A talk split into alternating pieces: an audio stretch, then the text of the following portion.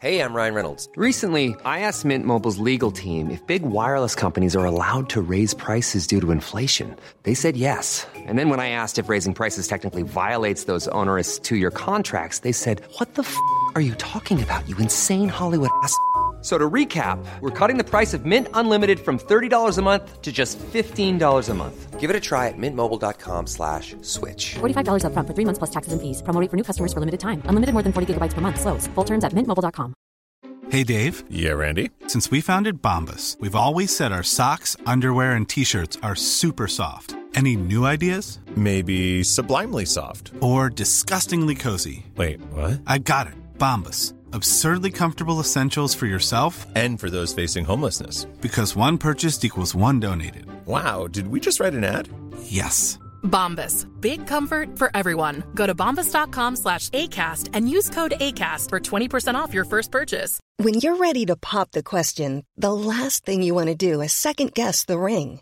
At Bluenile.com, you can design a one of a kind ring with the ease and convenience of shopping online. Choose your diamond and setting. When you find the one, you'll get it delivered right to your door. Go to Bluenile.com and use promo code LISTEN to get $50 off your purchase of $500 or more. That's code LISTEN at Bluenile.com for $50 off your purchase. Bluenile.com code LISTEN.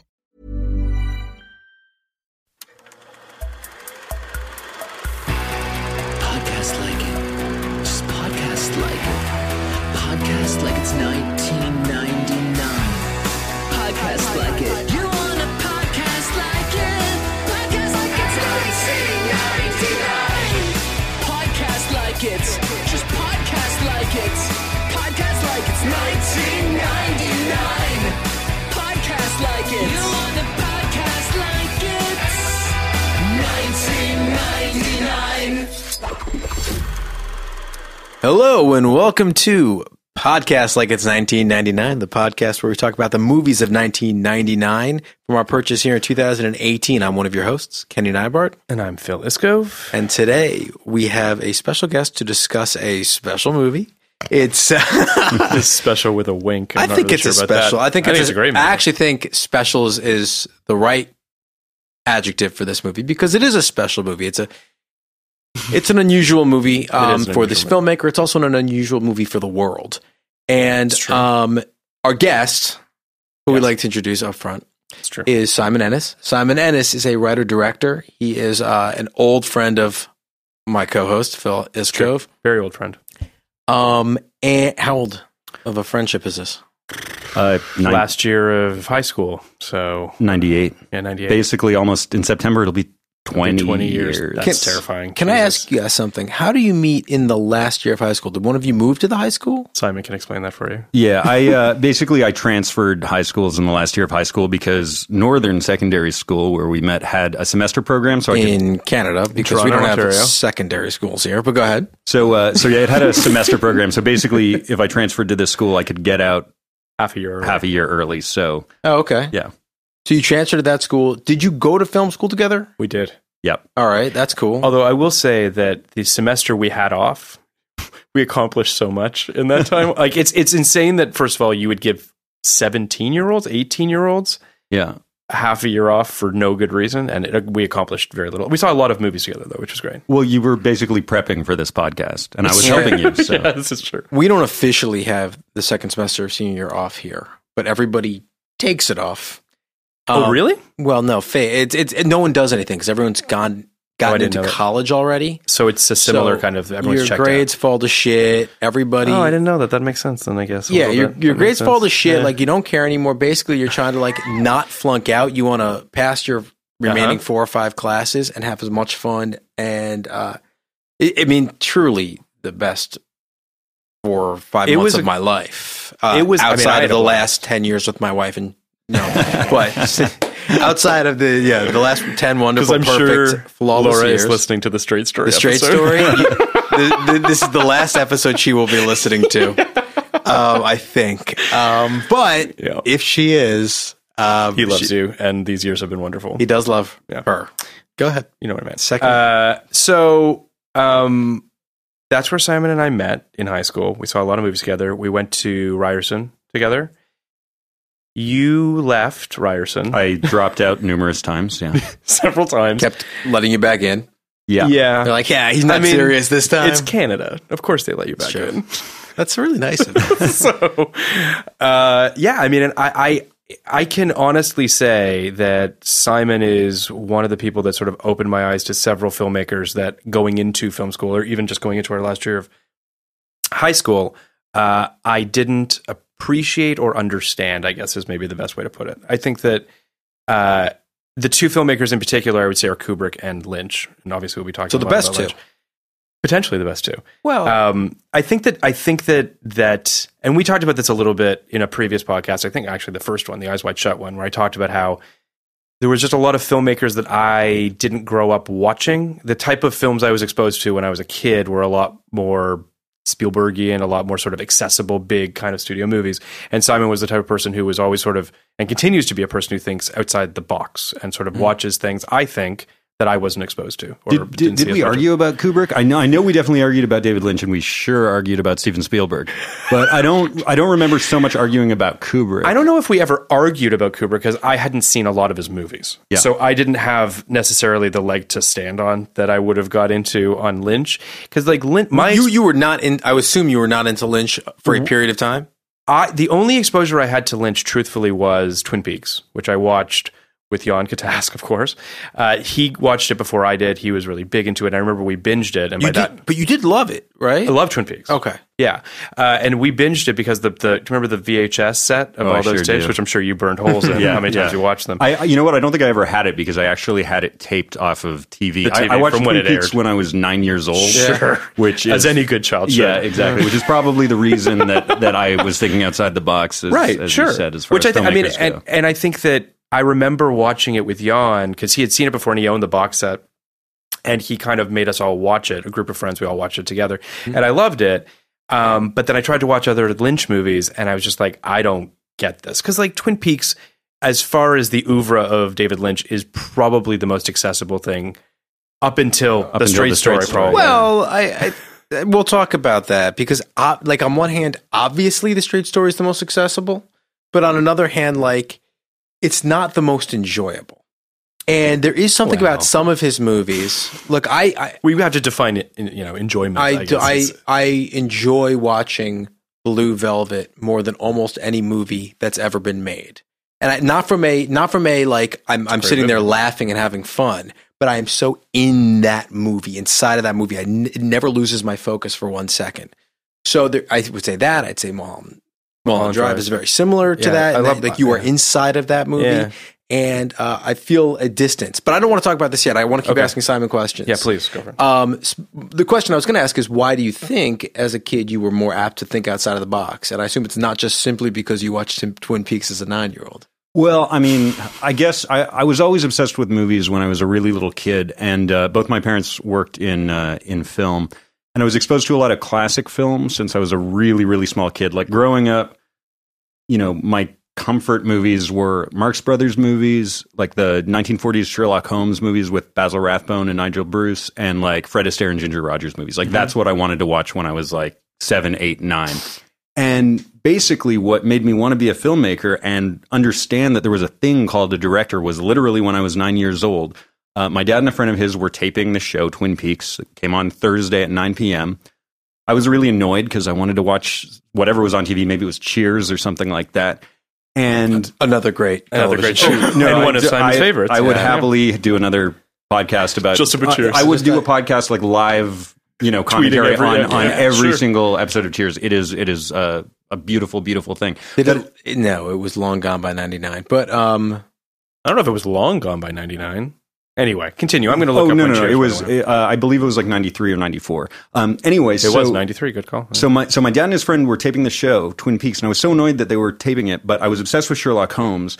And about three episodes in, my dad and his friend said, like, oh, Simon, maybe you should just watch this. It's a mystery. You love mysteries. And as soon as Twin Peaks started, as soon as, um, well, I guess they find Laura Palmer's body and then Agent Cooper's going into, driving into the town. And it just completely captured my imagination. Sure. And, you know, I, as a kid, you think of movies as the actors who are in the movies. But I, I could tell that this thing was different, and I wondered why did it feel so weird? Why, you know, I, I didn't know style or mood, but that's what I was responding to. So I asked, like, why is this so different? And it was explained to me. Well, it's because there's a creator, a director who's making this, and his name is David Lynch. And at nine years old, Sure. I was like, you know, Who the fuck is that? fuck guy? this no no Yeah. i was like this is it this is Yeah. amazing there's a guy that does that that creates this Sure. world makes this you know dream like Yeah. i, want to do that i want to like Right. create you know i want to create these daydreams Sure, sure, sure. so it was a very like kind of seminal thing for me so by the time the straight story came out you know i was i had already gone through i mean having a twin peaks obsession when you're nine years old is is is pretty weird i didn't That's- really relate to yeah. other kids like that Right. you know Yeah, I didn't watch Twin Peaks until uh, I, I was an older person. I didn't. I mean, I remember where I watched it, so it was in my Mm-hmm. last apartment since I had been with Laura. So within the last ten years, sure. and I, had- you know, you had to buy like a VHS of the pilot. You couldn't get the pilot Yeah. anywhere, Yeah, so yeah. I bought that on on eBay, and then you can get the rest from from uh, Netflix at the time. But yeah, um, so Yeah. I, but but yeah, for years the only Lynch I had really watched were Blue Velvet, Yeah. um, Mulholland Drive, Elephant Man, and I think that's it. And then I watched Eraserhead as an older person, which I uh, fucking despise. But um, I, I mean, I will say that for me, when I did start to like do a deep dive into Lynch's stuff, I think I probably started with Blue Velvet. I can't Yeah. be hundred percent sure, but that feels like the entry point for most people. I remember you definitely liking it. Actually, Yes, like it, yes. like for you, I, and I remember having this conversation because basically you could boil down our tastes in 1999 to Uh-huh. David Lynch and S- Steven Spielberg, both of whom meant different things then than they do now. sure. Um, but yeah, I believe like Twin Peaks and Blue Velvet and nothing else was your yeah, that was sort of my entry Vibe, point into yeah. it, and then I did start to watch his other movies, um, and the one that I actually still quite like and made a real impression on me was Wild at Heart. Yeah. Oh, Wild at Heart too. Yeah. which is one of those movies that I remember watching that opening when Nicolas Cage like basically like bludgeons that guy to death on the stairs. yeah. He bashes his Bashes his head into on, and then he his- starts like singing Elvis and po- or saying he like points to Lula, I think at some point, and he's Yeah. got like this. It was just like, what the fuck is this? Like, it's just that movie just grabs you by the throat. Um, and the with, whole with Wizard that, of- that like speed metal band. yeah, like yeah, the- yeah, yeah, yeah.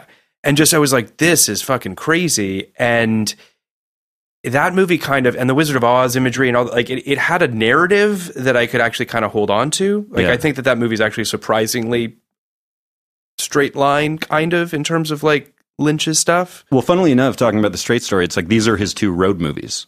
Right. and, then- they're yeah. both exploring America They're very in different ways. I mean, well, you could kind of say one is the light, one is the dark side of Yeah. of, of America. Well, I think that, and sort of to tap into what you were just saying about kind of letting yourself um, be enveloped by a Lynch movie. Do you know what I mean? Like, I think that. Mm-hmm. That's right, yeah. And I was talking to you about this last night that one of the reasons that I didn't get Lynch for a very long time was because I was tied to logic. Like, I was trying so hard to logic out his movies, which people still do. I mean, there are still numerous blog posts about Mulholland Drive and trying to figure it out, which I actually don't think is all that hard to figure out. But that being said, I couldn't let go of like narrative and story.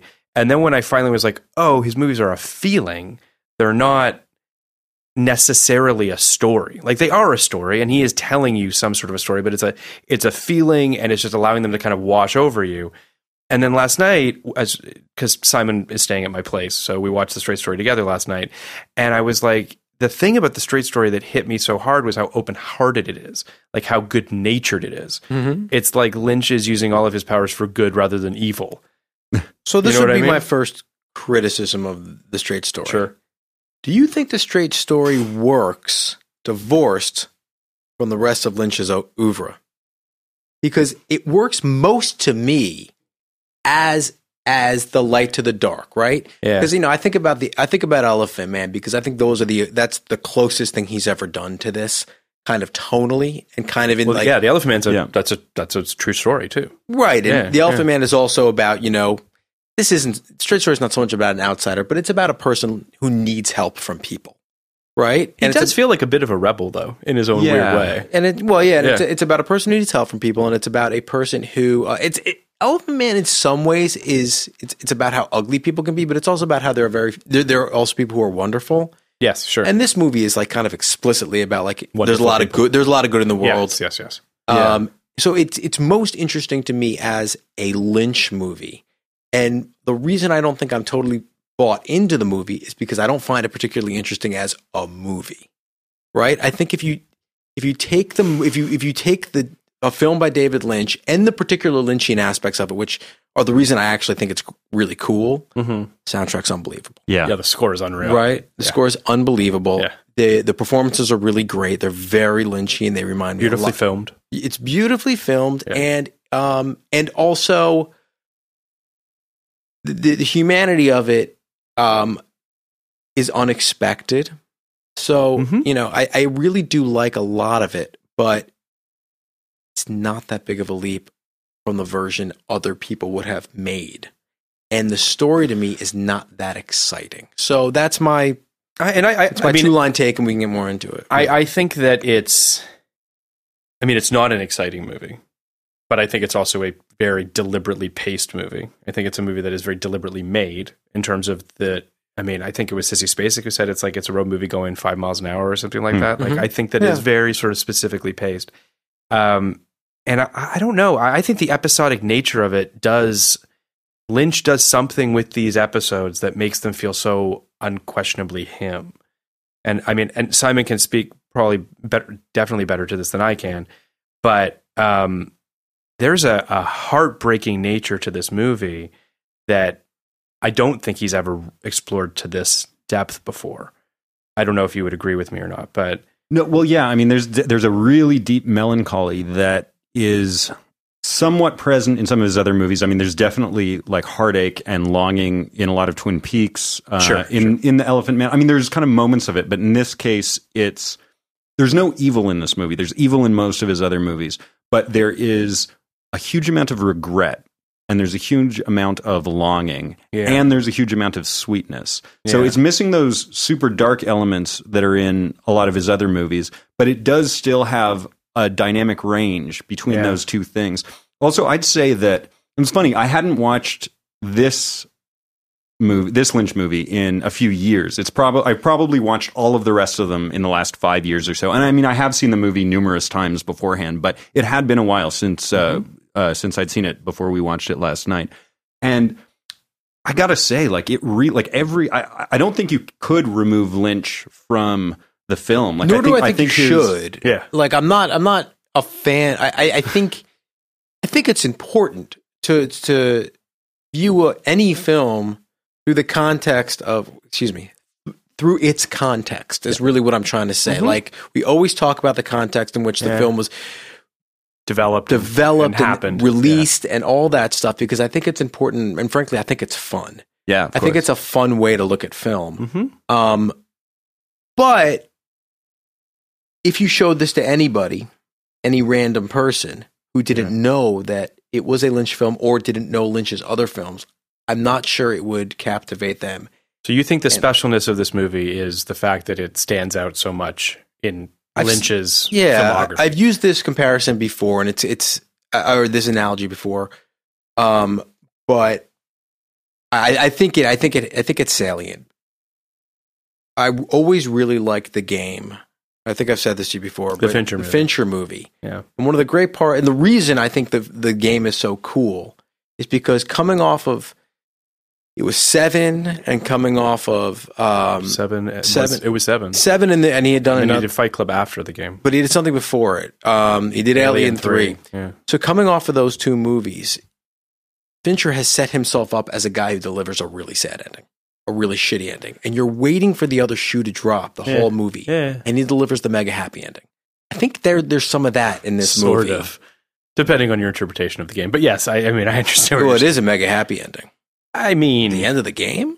Unless if you believe that the game is over, Oh, okay. I believe the game is over. I, mean, see, I, I, I don't think it was really left all that hanging. I never thought It's been the a while game for wasn't me, over. But, regardless. okay. Somewhere we're all still watching the movie. I think I know. so I think I think the game is over, but that's not that's, That's a- not the point, It's a but I know what fair you're saying. interpretation. I think you're waiting for the other shoe to drop with a straight story, and it never does, and that's cool. And I think that's Yeah. cool. And and and actually, I like that. I like playing with your expectations and never giving you that like he has a heart attack or you know Lyle dies or But anything don't like you think that. that. this? I mean, and I said, I think I might have said this to you last night as well. But so forgive me if I'm repeating myself. But uh, it's a deceptively simple movie. I mean, I really believe that. I think that this movie has oceans of commentary on the human condition and a number of things. I mean, I think that the movie opens with stars, it ends with stars. It's a. co- I think there's a lot of commentary on just sort of what does it all mean. It's a very existential movie For sure. I think that it's, uh, you know, to me, I think that if there's any evil in this movie, and I certainly probably wouldn't contextualize it this way, but it's the fact that that we have to die someday, like that that this road comes to a to a close at some point. Um, And it's the evil that we do to ourselves and the way that we can hurt the, the Absolutely. people that we love and the time we can waste. Yeah. Um, I, I would the one the one word I totally agree with you, but the one word I'd also add is I think that it's definitely one of his most spiritual movies. Actually, he always says that Eraserhead is like his spiritual movie, Yeah. and I and I I can buy that, and I'm I'm I'm I'm there for that. This one I think is actually really really really close, and yeah, even with the beginning and ending with stars and and and also i mean w- one thing that really struck me last night that i don't think i'd ever really noticed uh anytime i'd seen it before is that a lot of this movie kind of tells you is that the most like loving human thing that you know two people can do is to just sort of sit quietly Yes. and watch something be it a rainstorm be it you know like, Yeah. usually kind of a natural occurrence and it builds to that and we we we learn that really early on with him and his daughter watching the lightning storm Mm-hmm. and we hear his memory of sleeping out under the stars with Lyle and then at the end when they're together on the porch like they basically don't have to talk they are Yeah. just have to be together and it's like it's it's, It's- absolutely lovely that final scene is so beautiful. Like I think that, and and again, and we, we will say this many many times as we, or at least I certainly will.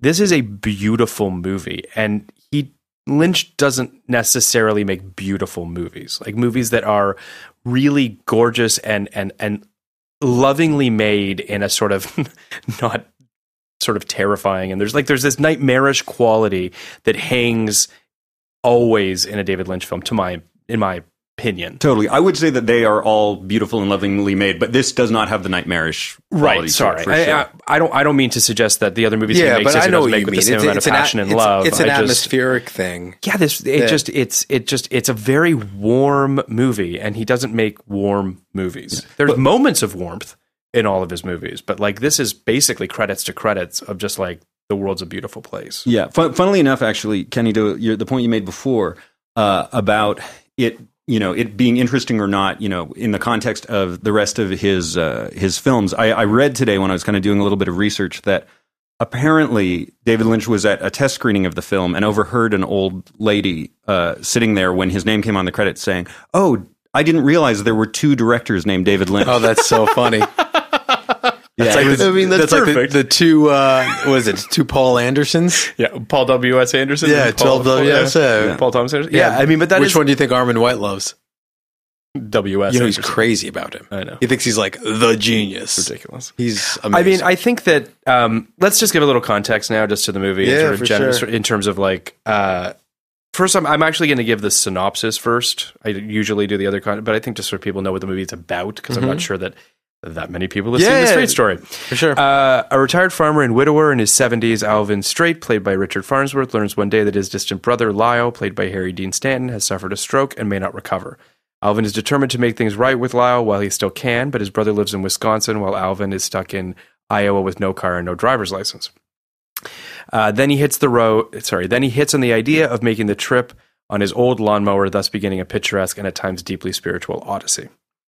Um, so the Straight Story opened on uh, October fifteenth, nineteen ninety nine. Can I say one more thing about that? Absolutely, Um, this is based on a true story. it is. and Sorry, this yeah. isn't one of those true stories that like you'd never heard of. This Yeah. was in the news at the time. This was kind Did of you a see the picture of the brothers? Have you seen yeah, what they look yeah, like? they're, significantly less actorly than the two who were. amazing. I uh, don't know. it's- They look. I don't mean, know. I yeah. thought. I mean, you know, those guys have faces. Farns, Farnsworth and Stanton have like, oh, they're- those are, those guys It's are true. It's faces. true. But It's true. these guys barely. The real Yeah. guy barely even has faces. Yeah. But you know, yeah, um, it was a real. It was a real big kind of like human interest story at the time. I mean, it Mm-hmm. is. It's like it- it's this fascinating little thing that happened that uh, you know the media really got excited about. So when you heard, and it must have been three or four years later that David Lynch was doing this. To be honest with you, Yeah. it seemed like an elaborate joke. And I'm not saying it seemed like an elaborate joke that it was never going to happen. Yeah. But it seemed like David Lynch was almost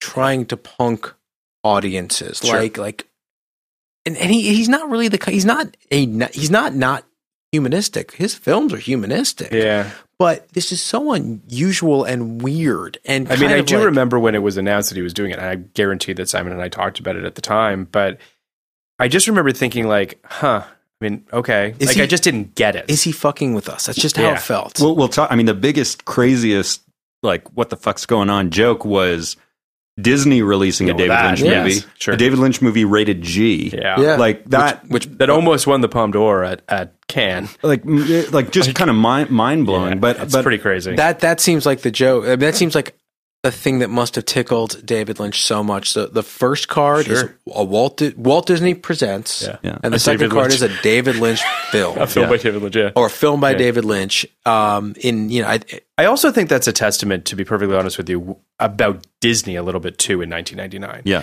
st- you know trying to find itself in sort of its it had a real heyday in the early 90s it was starting to lose steam it wasn't really sure it didn't have the same sort of it's not disney that we have today the point i'm trying to make is that disney today i find it unlikely that this would be a movie that they would pick up and that they would release is the point i'm trying to make i i, I just don't think that brand wise they would be getting in bed in that situation and i commend them for doing it in it's 1999 such a unicorn though. It's a it's a unit, and I, I, I th- these are things I really like about this movie. But it's a unicorn in that, um, you know, thi- I think Disney was able to look at this and say this is the same kind of movie as Fly Away Home, right? This is the same. Like, like we that can movie. market it the same way. We can, Yeah. you know, we we can put it next to it, on, or even Sure. like it's not similar to this at all, but like another live action Disney movie that that had Disney on it and not Buena Vista or Touchstone or Mm-hmm. Sure. whatever was uh, Cool Runnings. sure You know, a hu- like a human, a real life human interest story. yeah. Um, that's a feel good movie. Yeah. And I think that they could present it that way. But well they tried to do that Hell of a relatively double recently. bill that would make. yeah right I watched that mm, within the last two weeks. holds um, up doesn't hold up Oh, that movie's fantastic. I, mean, I watch it with my I watch it with my kids, and and that movie is Yeah, I'm sure really the Winter Olympics. tremendous movie. Uh, the last movie I think that Disney tried to do that with was Million Dollar Arm, that John Hamm movie. Yeah, it's another kind that of movie like Feels like, that, the type, yeah. same type of thing that they. but but if either David way. Lynch made a baseball movie, that I would that would be- just it'd be the greatest thing that's end ever of me. happened I to. would be I would be so happy. It's less. I'd watch the shit out of it's David Lynch's less baseball crazy the idea of David Lynch doing Million Dollar Arm than David Lynch doing this movie. so Movie. Yeah.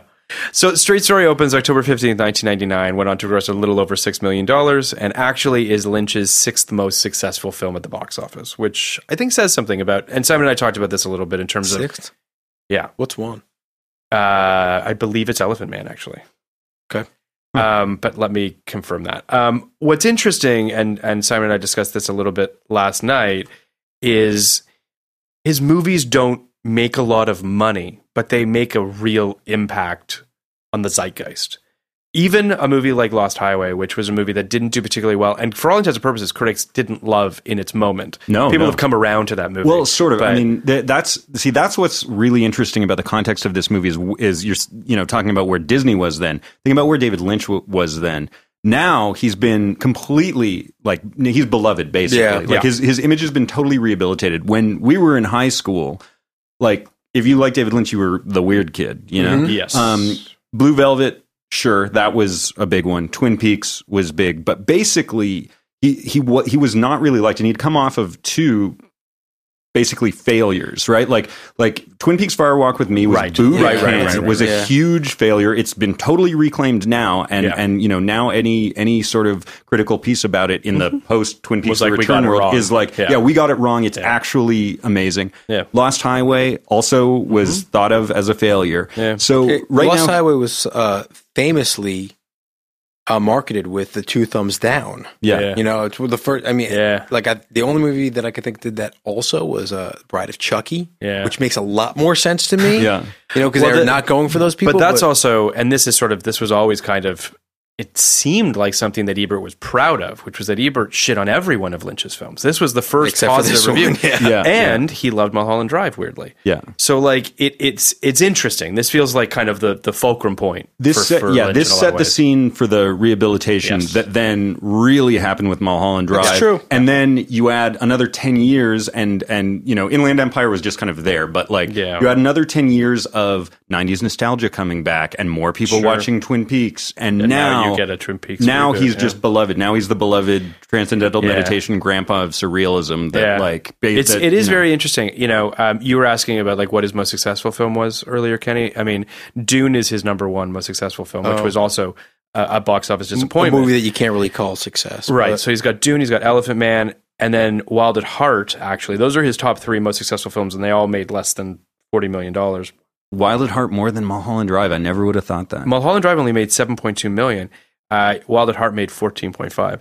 Wild at Heart was actually, I think, a surprisingly successful film. And I think part Crazy. of it came out of Cannes, too. well, it That won, was- the, it won the Palme d'Or. Won the Palme d'Or, which at that time meant something. Now you win the Palme d'Or, and it, it doesn't even give So- you a box so- office bounce. David Lynch's last feature film was Inland Empire. Correct. yeah. So he really hadn't done anything for the last 10 years until the Showtime. proselytizing TM and making a few like techno albums. Well, He, I mean, And I some had no music idea. videos. He makes an, uh, an unbelievable amount of, sh- of shorts. And I do remember actually this Lady Blue Shanghai that was for like some kind of car company or, s- or something like that. Yep. I guess he was doing stuff like that. It was Yeah, making Marion a lot of art. I Cotillard mean, was he's in it. having art art shows, but he's been do- he Yeah. has that charity. You know, he has the the TM charity that he's been sort of Uh, talking about transcendental a lot. meditation, Yeah. Mm-hmm. So, uh, so the straight story to give just a little bit of a taste of some of its development. Uh, Ray Stark, the prolific producer of films such as uh, The Way We Were and Steel Magnolias, had acquired Straight Story as a potential star vehicle for Paul Newman. Uh, and it wasn't until February 1998, when Straight, having passed away in 1996, that the rights to the property became available again, and Mary Sweeney was able to get them. And she quickly jumped on them. I think she had been wa- she had sort of been watching this guy's story for a while, uh, in the hopes of eventually getting it. She did, uh, and then uh, and then she wrote it with. Uh, why am I drawing a blank on the his other name's writer's John name? Roach, I think. Did, has he done anything else? No, so basically, uh, you know, Mary Sweeney was David Lynch's partner um, and and eventual wife, and edited his movies uh, for years. And I I actually just rewatched. Um, I think I'd seen it before. I just watched a uh, old Charlie Rose interview for with David Lynch that came out right after. They're, they're talking about the Straight Story. And I guess the this Roach guy was like her childhood friend, but she was obsessed with this story when it was in the New York Times and had followed it quite a lot and was dying to make it. And when she finally got the the rights, Mm-hmm. she basically wrote it with him very quickly. Like sh I think she wrote it in early '98 and they shot it like six months Wow. later. So it was a very quick development process. which makes sense. Uh, it's it's also interesting. Um, the other men that were offered or actors that were offered the role of Alvin, uh, James Coburn, John Hurt, Jack Lemmon, and Gregory Peck. all great movies in in alternate realities, all Right? of them would be Oh, terrific. those are that's four Except- solid. except the actors. John, Jack Lemon version. But I mean, the Jack Lemmon version. you don't was, want it, that's the sad You don't sack want to see version. the Jack Lemon version. And I was going Yeah, to you bring probably that don't. up because not Jack. I was going to bring that up because um, one of the best parts of this movie, yeah, best features of this movie, is the dignity it gives to an old man. absolutely. And since grumpy old men, um, old men, old women, a lot of old characters have been treated like clowns. you had had- like Space Cowboys. Space Cowboys. You had, yeah, you had you had all those.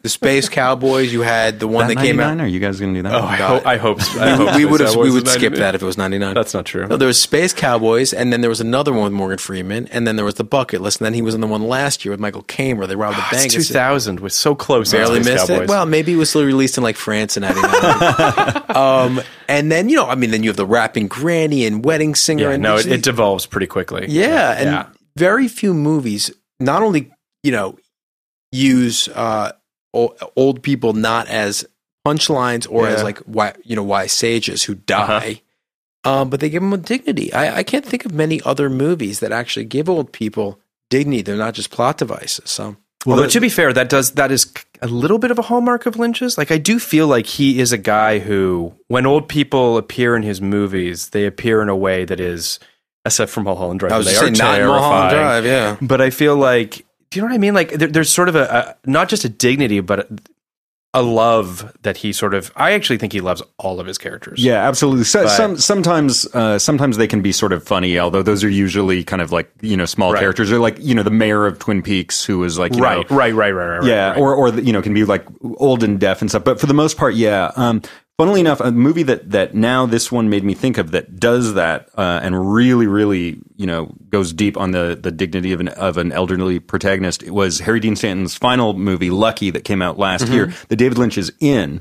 Um, and there were that um, when I saw it, I didn't think of the straight story, but seeing the straight story yesterday, I, there were there were actually a lot of uh, Yeah, you a lot of mentioned that one, yeah. crossover. A- aside from, of course, Harry Dean Stanton and David Lynch, who are Sure. who are involved in both. Um, I think it's interesting that Chris Farley was apparently going to be in this movie. Um, You and know, his the, brothers are those both were in his it. brothers. Yeah. Isn't that crazy? I mean, I gotta say though, thinking about it now, not a shock that Chris Farley is a big David Lynch fan or was a big David Lynch fan. Like Who was that's, he going to be? I'm assuming it was going to be the scene with those people with his brothers, right? Is what I'm assuming. He was going to be one of the brothers. I actually, you you read this? don't I didn't. I didn't. I don't this. know. I, I don't know what Is it what trivia? role he was supposed He- to play. That's. I don't think that's true. what that Chris Farley was going to be in this movie. He What- did, because he died. No, it says but passed away before the movie could before he could get the chance. I th- but I think he passed away well before he. He got died the in chance. '97. The film shot in '98. Oh, all right, sure. Um, anyway, but I point- do point think that his that is an brothers are in interesting it, scene. and, and, and it is an interesting. but scene. what but the the the most interesting about part about it is the speech that Farnsworth Yes, delivers is Yeah. about the importance of brothers. I know. And don't lose your brother, and take care of your brother, Yeah, it's and sad. you don't get another brother to these Yeah. two guys who've lost their brother. Yeah. So, you know the the kind of the the meta Commentary there. does exist, commentary. Yeah. that's actually one. That's one of the most affecting parts to me. But There's, Well, e-, a, I mean, yeah. every every every person that he meets along the way is some aspect of that stuff. I mean, the thing with the the teenage sort of runaway girl, Yeah, it's yeah. about the importance of family. The thing about you know w- you know when he's he's sharing his.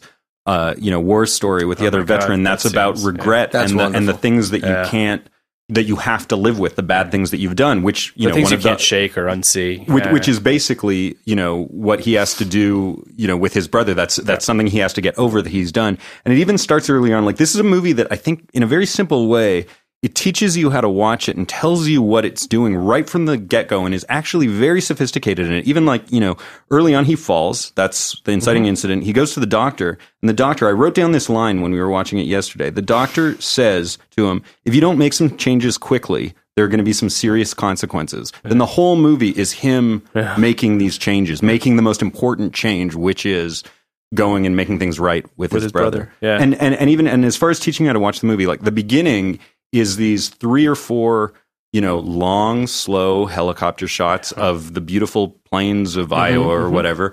These dissolves that are kind of going there. And so it's all about sitting in beautiful America, the passage of time, the natural world, and a slow pace. Well, it's interesting too that you mentioned the the helicopter shots. He doesn't really use helicopter shots very much in his movies, which I think is also interesting. I mean, I think that there's something very, um, I mean, not to get to whatever, but it is very heavenly. This like looking down on this on, on you know what I mean. This this perspective of these beautiful sort of sprawling uh, uh, landscapes. It's it's kind. Of, I mean, it's sort of a travelogue, which is not really David Lynch's bag either. Um, but he really makes you fall in love with the country too, just by these beautiful shots and and really kind of I don't know. I mean that that to me is part of the allure of this movie is that it really kind of lulls you into a into a state of just I don't know. I find it very calming for what it's worth. But um, so just to go back real quick, Farnsworth didn't want to do the movie. He saw Blue Velvet and was like, I don't, I don't want to, I don't want to do this movie. Uh, and he was like, too much sex, violence, and swearing. And Lynch obviously eventually convinced him otherwise and said that that, that was not what this movie was going to be. Um, Richard Farnsworth was terminally, terminally ill with uh, metastasized prostate cancer uh, during the shooting of the film, which had spread to his bones and caused the paralysis of his legs, as shown in the film. He actually took on the role out of admiration for Alvin Strait and astonished his coworkers with his tenacity during production. And Farnsworth unfortunately committed suicide the following year at the age of 80. Um, After short- being nominated for an after Oscar. being nominated for an Oscar for Best Actor, uh, the oldest person ever nominated for Best Actor. do you know? Um, you know what his career was before an actor? Stunt man. Do you know what one of the movies he was? He what he did particularly was uh, ride horses in movies. which I love. He was in the rodeo even before he was a stuntman. He was in the rodeo before. Do you know one of the movies he was in? It was you. You, you kind of mentioned it. You didn't mention it explicitly, but you mentioned it as as you, you mentioned the the biblical. the the, the guys who make this movie. Oh, I uh, no, I'm not sure. He was in Day at the Races. Really? Wow. Yeah, he did the stunts in that. Did the stunts in Gunga Din, which is my father's favorite. Oh, really? Yeah. Yeah, I, I know he worked with DeMille, Ford, Howard Yeah. Hawks, Henry Hathaway, Raoul Walsh. yeah. I mean, Yeah. it's He was in Ten, amazing. Com- the reason I said biblical is he was in Ten Commandments, which is I think the movie he did with. uh, he was in Ten Denzel. Commandments. Yeah. He was in. Um, it's not biblical, but it's feels like it. Spartacus. he was in Gone with the Wind. He was. He's, It's, it's it's credible. he really he really had an incredible first career before he kind of had a second career. And you know that this was his second nomination. What was his first for? Uh, his first was for a movie called Comes a Horseman. It was uh this best, Best he was nominated Actor? for best supporting actor in a movie called Huh. Comes a Horseman in '79, I didn't know. um, and then he was nominated in the Golden Globes for a movie called The Gray Fox. yeah, which is one of the best Canadian films of all time. Actually, it was I made. don't think I've ever seen that that. makes sense amazing. that I've never heard of it. It, it was made Um. in 1982. it's about this. It's about this like gentleman bank robber getting out of jail Really? when he's in his 50s. It's kind of like a if if Butch Cassidy or the Sundance Kid were caught, went to jail, and then came out as like a 60 year old, and what Yeah. are they going to do with their lives? And falling back into bank robbing. And I mean, he was old in that movie. That was Yeah. 1982. Yeah, Yeah. You know, I would also say not to like. We don't need to do a a whole Oscars thing. I, I think I would have given it to him of those nominees. You know, I think that Russell Crowe's amazing in The Insider, and I get why Kevin Spacey obviously won for for American Beauty. do you remember the Um, other two by any chance? Uh, Denzel Washington for The Hurricane, and then I can't tell you what the fifth one was. Yeah, I'll try to think of it. Um, but So all of them except for Kevin Spacey were playing were playing actual people. That's interesting. Yeah, I didn't, I didn't make Wild. that connection. I don't know what the fifth one was, I'll but look it's it on, up. it's on the tip of my tongue. I, I just feel like this performance is, first of all, it feels like he went into this knowing it was going to be the last movie he was ever going to make. Um, it seems like a safe bet. um, and it and it just the the wisdom and the and the sort of the life lived that this that Farnsworth you know is able to exude in this movie is just so beautiful and and just to hear what we just talked about the filmmakers that, that the films that he saw that he was a part of the, you know this tremendous life that he lived You want Um, the fifth yeah one? what's the fifth one Sean Penn, or Sweet and Lowdown, oh, which I believe is also a real person, right? it- no No, he I- talks a lot about Django Reinhardt Yeah, though. there- it's, I think I think that's kind of like an amalgam of like Yeah. a few different, Oh, no. or it's just like pulling stories from a few He's like great in that early movie. jazz I'm guitarists. I that's gonna be a that's gonna be an interesting one to talk about. you want But- to come back, Simon? Oh. You want to For come back for Sweet Sweet and Lowdown? I, Yeah. lo- I really like Sweet We're gonna Lowdown. need I- I all the think it help we too. get with that. yeah, one. I can imagine. I- But we got so many of those coming up. we got a bunch. We got so many. We got a bunch. But I- problematic movies coming up. but I will say that, uh, yeah, I don't know. I just, I really, hindsight being what it is, I just, I wish the guy had won. It would have been just such a fucking cherry on top of, Yeah. a, of a tremendous career. Something that that's amazing to think about with the whole movie, but but I think actually especially with Farnsworth's performance, especially because you know he wasn't a trained actor, so you know D- David Lynch says uh, that you know he he, was- he never considered himself an actor, maybe because he didn't study or anything, but the, but the guy can make it real from deep down inside, and it's a beautiful thing to watch. The movie was shot completely sequentially, Yes. so you're watching him literally go through this. Like, you know, they would shoot a bit drive, shoot a bit drive. They actually kind of made this journey. Yeah. And every day he would be kind of living with this new scene. So, e- like, even in the way that they were making, he was building towards seeing, you know, seeing Lyle at the end. As a, as a filmmaker, have you ever done that? Do you want to do that? Do you, do you I mean, I think. Uh, no, I haven't. I haven't. Uh, I haven't done it myself. And It does seem like a luxury. I- you know what? I don't know if it even is a luxury. I think that there is something like okay. So I, I I remember hearing this about Donald Sutherland. He insists that his first scene that he shoots in a movie is somewhere in the middle because he doesn't. You know, you don't necessarily find the character when you first start shooting Uh-huh. something. so if you shoot the beginning of a movie, like that's a real big gamble because that's the first thing anybody's going to see. Uh-huh. That's You interesting. probably want to maybe shoot something that where you can just kind of test the waters. Maybe something that's not that important until you kind of feel the vibe and feel the tone. Mm-hmm. Sure.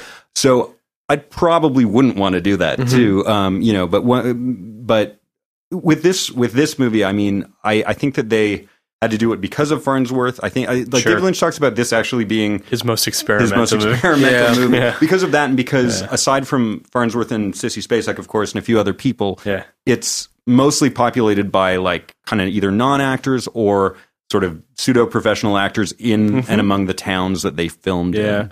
It's the only other movie that I know of off the top of my head that shot chronologically was E.T., and I think that was for the kids. E.T. Oh, Yeah, Um, I, I know one. Weirdly, uh, Uh-huh. a beautiful mind was shot It's sequentially, weird. which is yeah, which is super weird. It seems Yeah. like it's because you said it's a luxury. It seems like some guy, Yeah. Ron Howard. Or Russell Crowe. Well, I think more Ron Howard.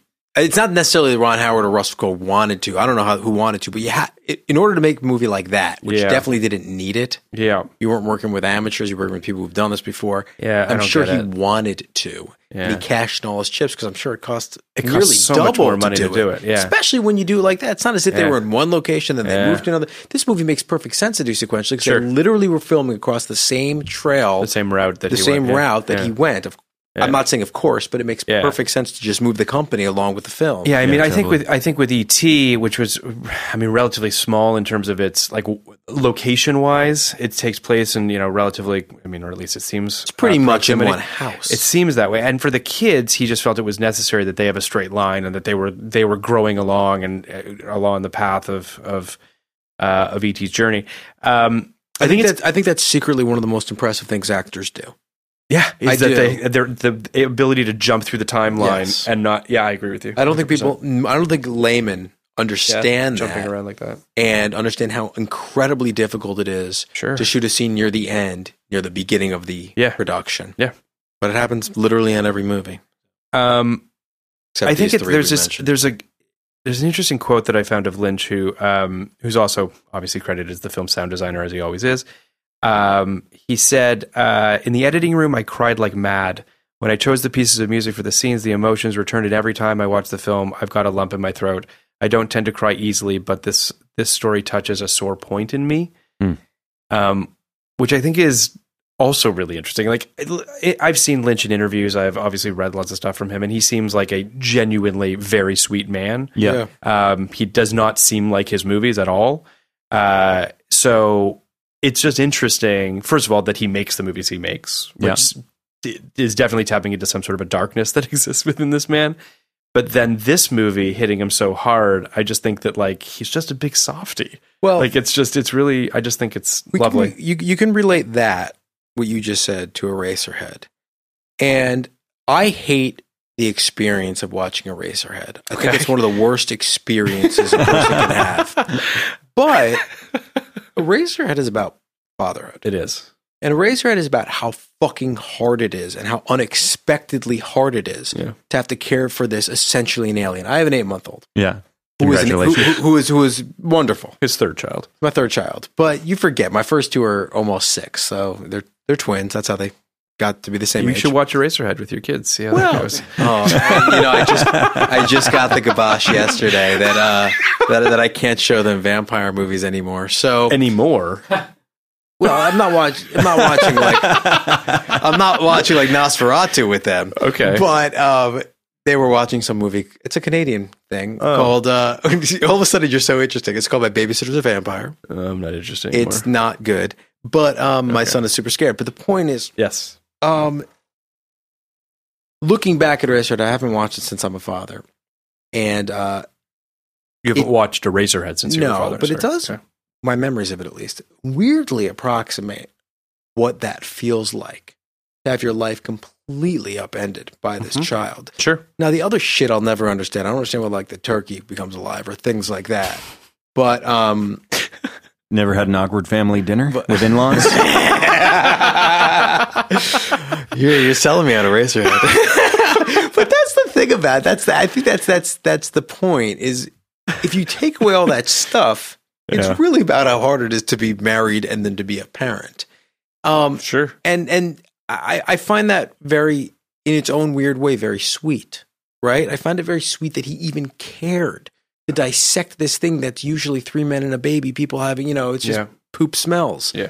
um no it's really fucking hard but you don't give Yeah. up Well, I think So- that, and you were telling me, Simon, I think around the time of Mulholland Drive, about how how Lynch directs his actors with the like, like I, I again, forgive me, I don't know if I'm quoting you correctly or incorrectly, but like with uh, Laura Herring's character in, uh, he would talk about how like she's a kitty cat, and you're like, he he he he directs them in terms of like sounds and like animals, and he like anthropomorphizes the performance, which I think is really interesting. I- I, I don't know if I was necessarily the one that said that. The the sounds definitely like you, uh, you, you know, in interviews with like Kyle McLaughlin or or Sure. Laura Dern or anybody, it's I, I I know that they a bunch of them have said that you know more wind is a big direction that he gives. So does that sounds even- and stuff like like that. Well, I What does I- I more can- wind I can mean? sor- I I can sort of I can sort of imagine that a little bit, like in the context. I mean, think of think of think of Blue Velvet. Think of like you know Right. Laura Dern like coming out of the darkness, like walking in Right. a certain way.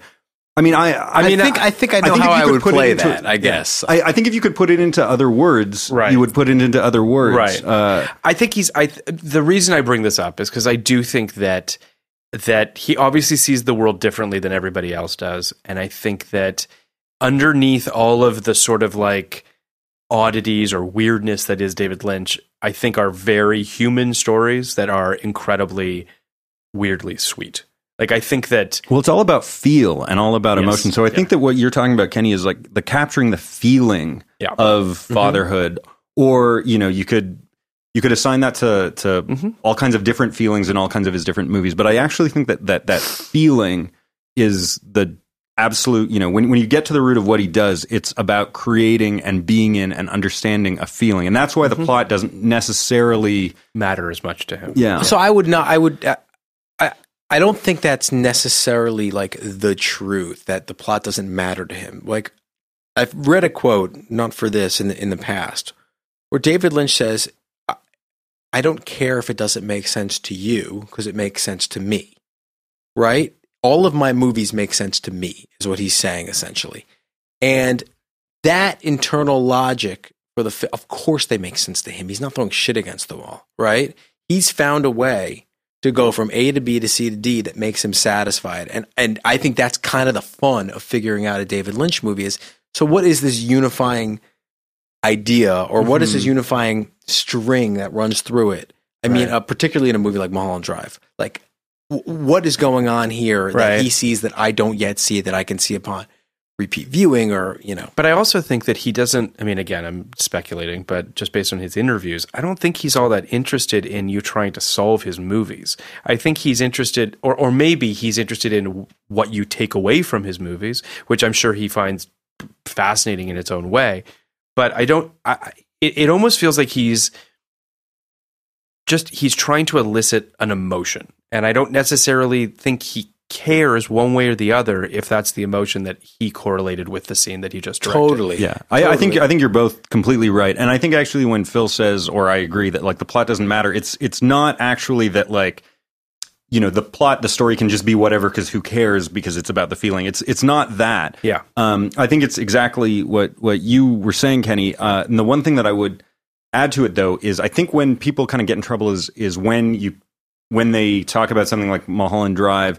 And think that it's like, well, this is a symbol for that, and that's a symbol for that, Right. and it's all just a little bit of Right. like a kind of trick Like a that you puzzle. can yeah, Yeah. like just a puzzle that you can like a crossword puzzle that you can Right. solve and has an answer where it's it's kind of something more abstract than that and it is more about feeling and it is more about Yeah. about being in the world and experience Which is why I think this film, which which is going out of its way to welcome you into its arms in a way that I don't feel like his other movies do. Like his other movies are welcome to this nightmare, and if hopefully you want to stick around for this ride, this movie is just sort of really trying to to, to embrace you in a way that is you know Yeah, I, I guess what I would say is, and I don't mean this in a bad way. Mm-hmm. Mhm. I don't think he, I don't think he thinks about the audience when he makes his movies.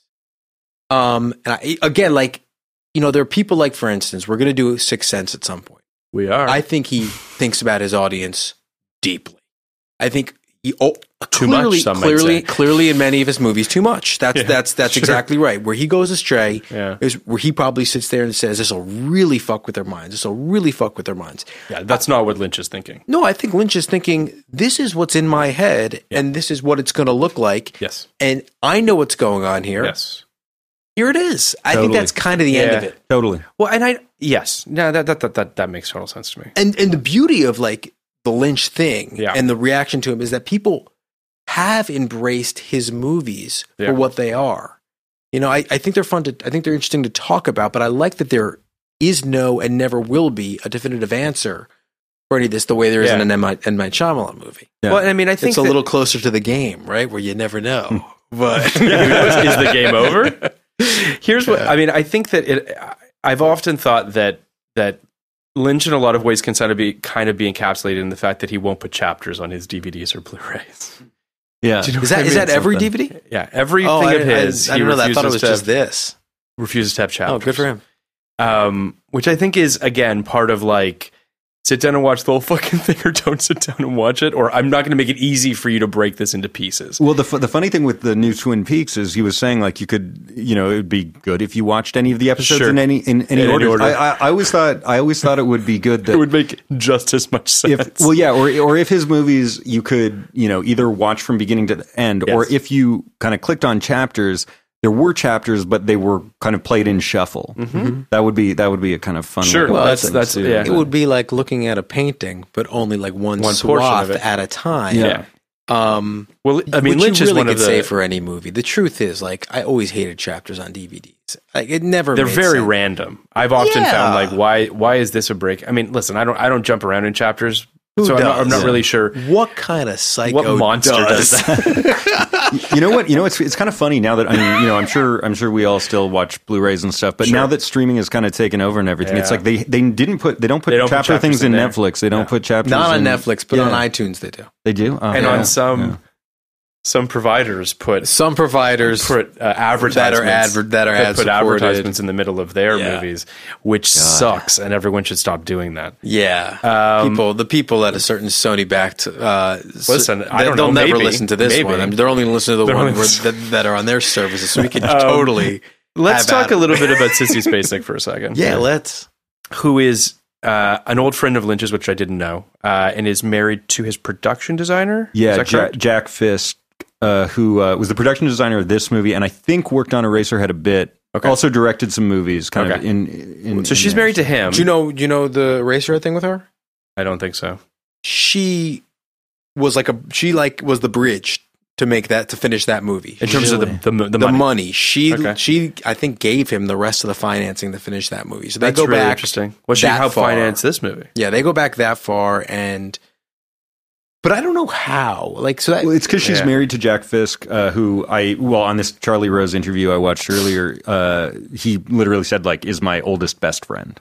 so Eraserhead was what year? Late sixties? Is it sixty seven? something like Uh, no, that? no, It's it, not it that. kind of came. Hold It on. came out in I believe 1980, but it took five years to Oh. make. He was making it really, really Oh, slowly. so then and Badlands was like Seventy seven. 77, seventy seven. Badlands was like seventy three, and Carrie was like seventy. So she she was still very young at the time.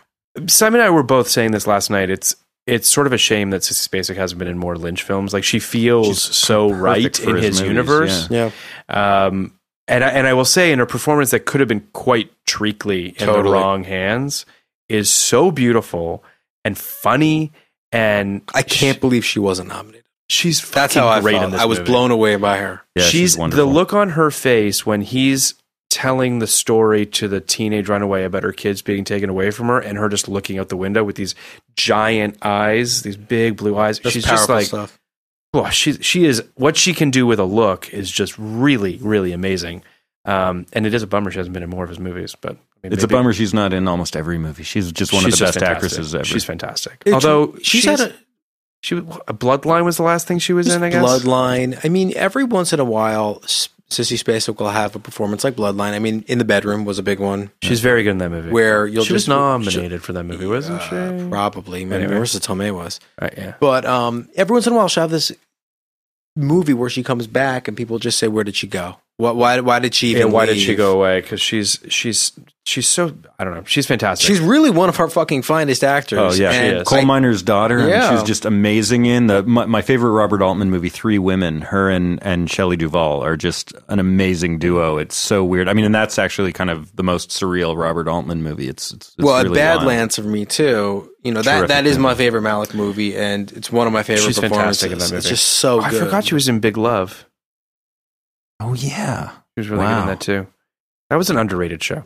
I good that show. I'm It- looking at her nominations. Her right and now. Harry Dean Stanton. She's been nominated uh, six times. Carrie Coal Miner's Daughter won for that. Missing, which I don't Hmm. know what that movie is. The River, Crimes of the Heart, and In the Bedroom. Oh. Wow. Wasn't nominated for Badlands.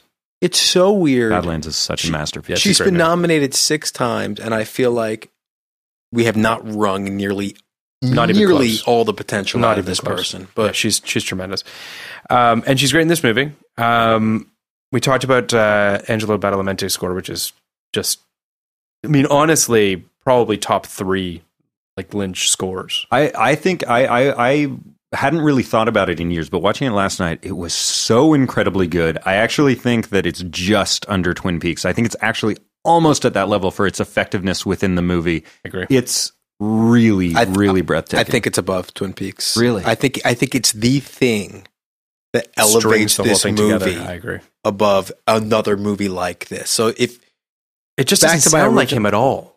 Is Doesn't also sound I th- like- it doesn't sound Lynch, like the Badalamenti. only- it sounds like Twin Peaks to me. really. Yeah. well, only the beginning, only the only the very first, the very like the sort of um, Maybe that's what I'm talking about. Yeah, The- it's, it's, it's when it's on the, stars. The stars. It's a bit synthy. The rest of it is all rest just is like finger strings picking and guitar. yeah, Yeah. finger picking guitar and strings. It actually kind of reminded me of. I mean, obviously it was there first, but the score of Nebraska, which Sure, is a- sure, sure. which is Which is kind similar. of yeah, Yeah, they're- in, in they're the same definitely- world, sort of. Yeah. It's interesting because that is the only movie Alexander Payne did that he didn't write. Yeah, That's interesting. Um, Which is also this is the only film that Lynch has directed that he I'm did not. saying. write. Yeah. and it also just to get to Alexander Payne shit. Um, this is a counterweight to Alexander Payne's second worst movie about Schmidt, which is this movie. I love your. I, I- love your feelings about Alexander I- Payne. when we There- get- it's, it is. It when- is like when, we get, to, election, which is one of It's my good. favorite movies ever made. You will hear the full, the full breadth of how I feel about this guy. which is love and utter hate. no, I love Election. I know. and I feel like it was made by a different person. I, I completely agree with you. I completely agree with you. I mean, it, it's so beautiful, so brilliant, so honest, So so, cutting, humane, so, so- yeah, cutting. yeah, so yeah. it it's it, it treats all its char- characters with res- respect. There is in the rest of Alexander Payne's oeuvre, there is not a female character that he treats with respect. They are the Ah, they are the inciting incident for every the, the, a woman cheating on their husband. Is the inciting incident for every other movie except kind of sideways, but there's still an untold story there that fucks him up. Citizen Ruth is kind of interesting. That's That the was only before. one. That was but, before. But I, That was but I before he turned, completely, yes. agree, I completely agree with you, and I love that movie. And I don't really love. I I kind of dig Nebraska, but I, I it's election for me is just like head and shoulders. And above the Nebraska's rest a of them. good movie, actually. I kind of But- like what's her face in downsizing. You like Hung Zhao? Yeah, I thought she was good in that. Well, but the whole See, it's- it's- fucking the whole movie is not good, but she's- based on It doesn't matter. Hong this Chao- isn't a Hong- podcast Hong Chao- about Alexander Payne. if Laura actually does watch this, you know she will flip Listen out if to I this? say listen to this. She'll flip out if I say anything other than Hung Chao is terrible. But um, that whole movie is based on Kristen Wiig doing one of the worst Yeah, things. no, she does I- a horrible, horrible thing. Oh, all right. The point about about Schmidt is about Schmidt is about a man who goes on a journey Yes. and encounters nothing but the worst humanity has to offer. And basically, Alexander Payne says to me, like, you should just kill yourself. Like, if you leave, leave your little, you leave your nest, you're going to encounter nothing but awful, disgusting, mean assholes. Yeah, that's fair. Um, Yeah. This is the opposite. Ryan Reynolds here from Mint Mobile. With the price of just about everything going up during inflation, we thought we'd bring our prices down. So to help us, we brought in a reverse auctioneer, which is apparently a thing. Mint Mobile unlimited premium wireless. Ready to get 30, 30, bet you get 30, bet you get 20, 20, 20, bet you get 20, 20, bet you get 15, 15, 15, 15 just 15 bucks a month. So, Give it a try at mintmobile.com slash switch. $45 up front for three months plus taxes and fees. Promo rate for new customers for limited time. Unlimited more than 40 gigabytes per month. Slows. Full terms at mintmobile.com. planning for your next trip? Elevate your travel style with Quince. Quince has all the jet-setting essentials you'll want for your next getaway, like European linen, premium luggage options, buttery soft Italian leather bags, and so much more. And it's all priced at 50 to 80% less than similar brands. Plus, Quince only works with factories that use safe and ethical manufacturing practices. Pack your bags with high-quality essentials you'll be wearing for vacations to come with Quince. Go to quince.com slash trip for free shipping and 365-day returns. Yeah, no, this movie's about if you go on a road trip, you're going to meet the nicest people in the world. Um, Especially that dude who lets him stay in his backyard. Oh, what a guy. there's um yes There's a great quote from Roger Ebert's review where he said, um, like Hemingway's dialogue, the screenplay by John Roach and Mary Sweeney finds poetry and truth in the exact choice of the right everyday words, um, which I think is, again, sort of a testament to this sort of uh, deceptive, deceptive simplicity that exists in this movie. Um, it's also I mean, I don't. It, it, it's interesting to have Roger Ebert elicit Hemingway in a review of a David Lynch movie. It's just not something that you would ever expect to hear, especially from a critic who was very, very critical of David Lynch to begin with. Um, I think that it's also kind of weird to have a Lynch film that's so 100% sweet. Yeah. That's the, the biggest black mark on Roger Ebert, by the way.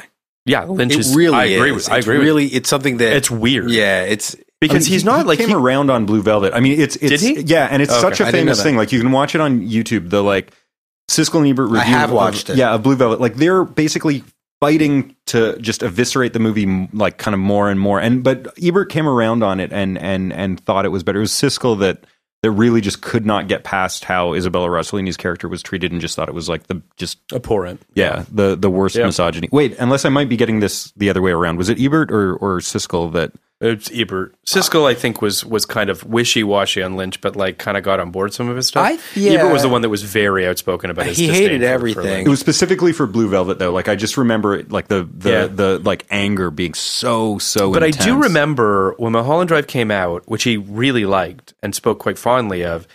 Baked into his review was sort of a man that felt like he needed to go back and rewatch all of his movies. Like he, it's like he, like it had clicked, and he was like, "Oh, okay." And he, you know what I mean? Like that was the, the funny. I viewfinder I think that's for what which to- Mulholland Drive did, did for, for a lot of people. everybody, A lot of and it people. took Yeah.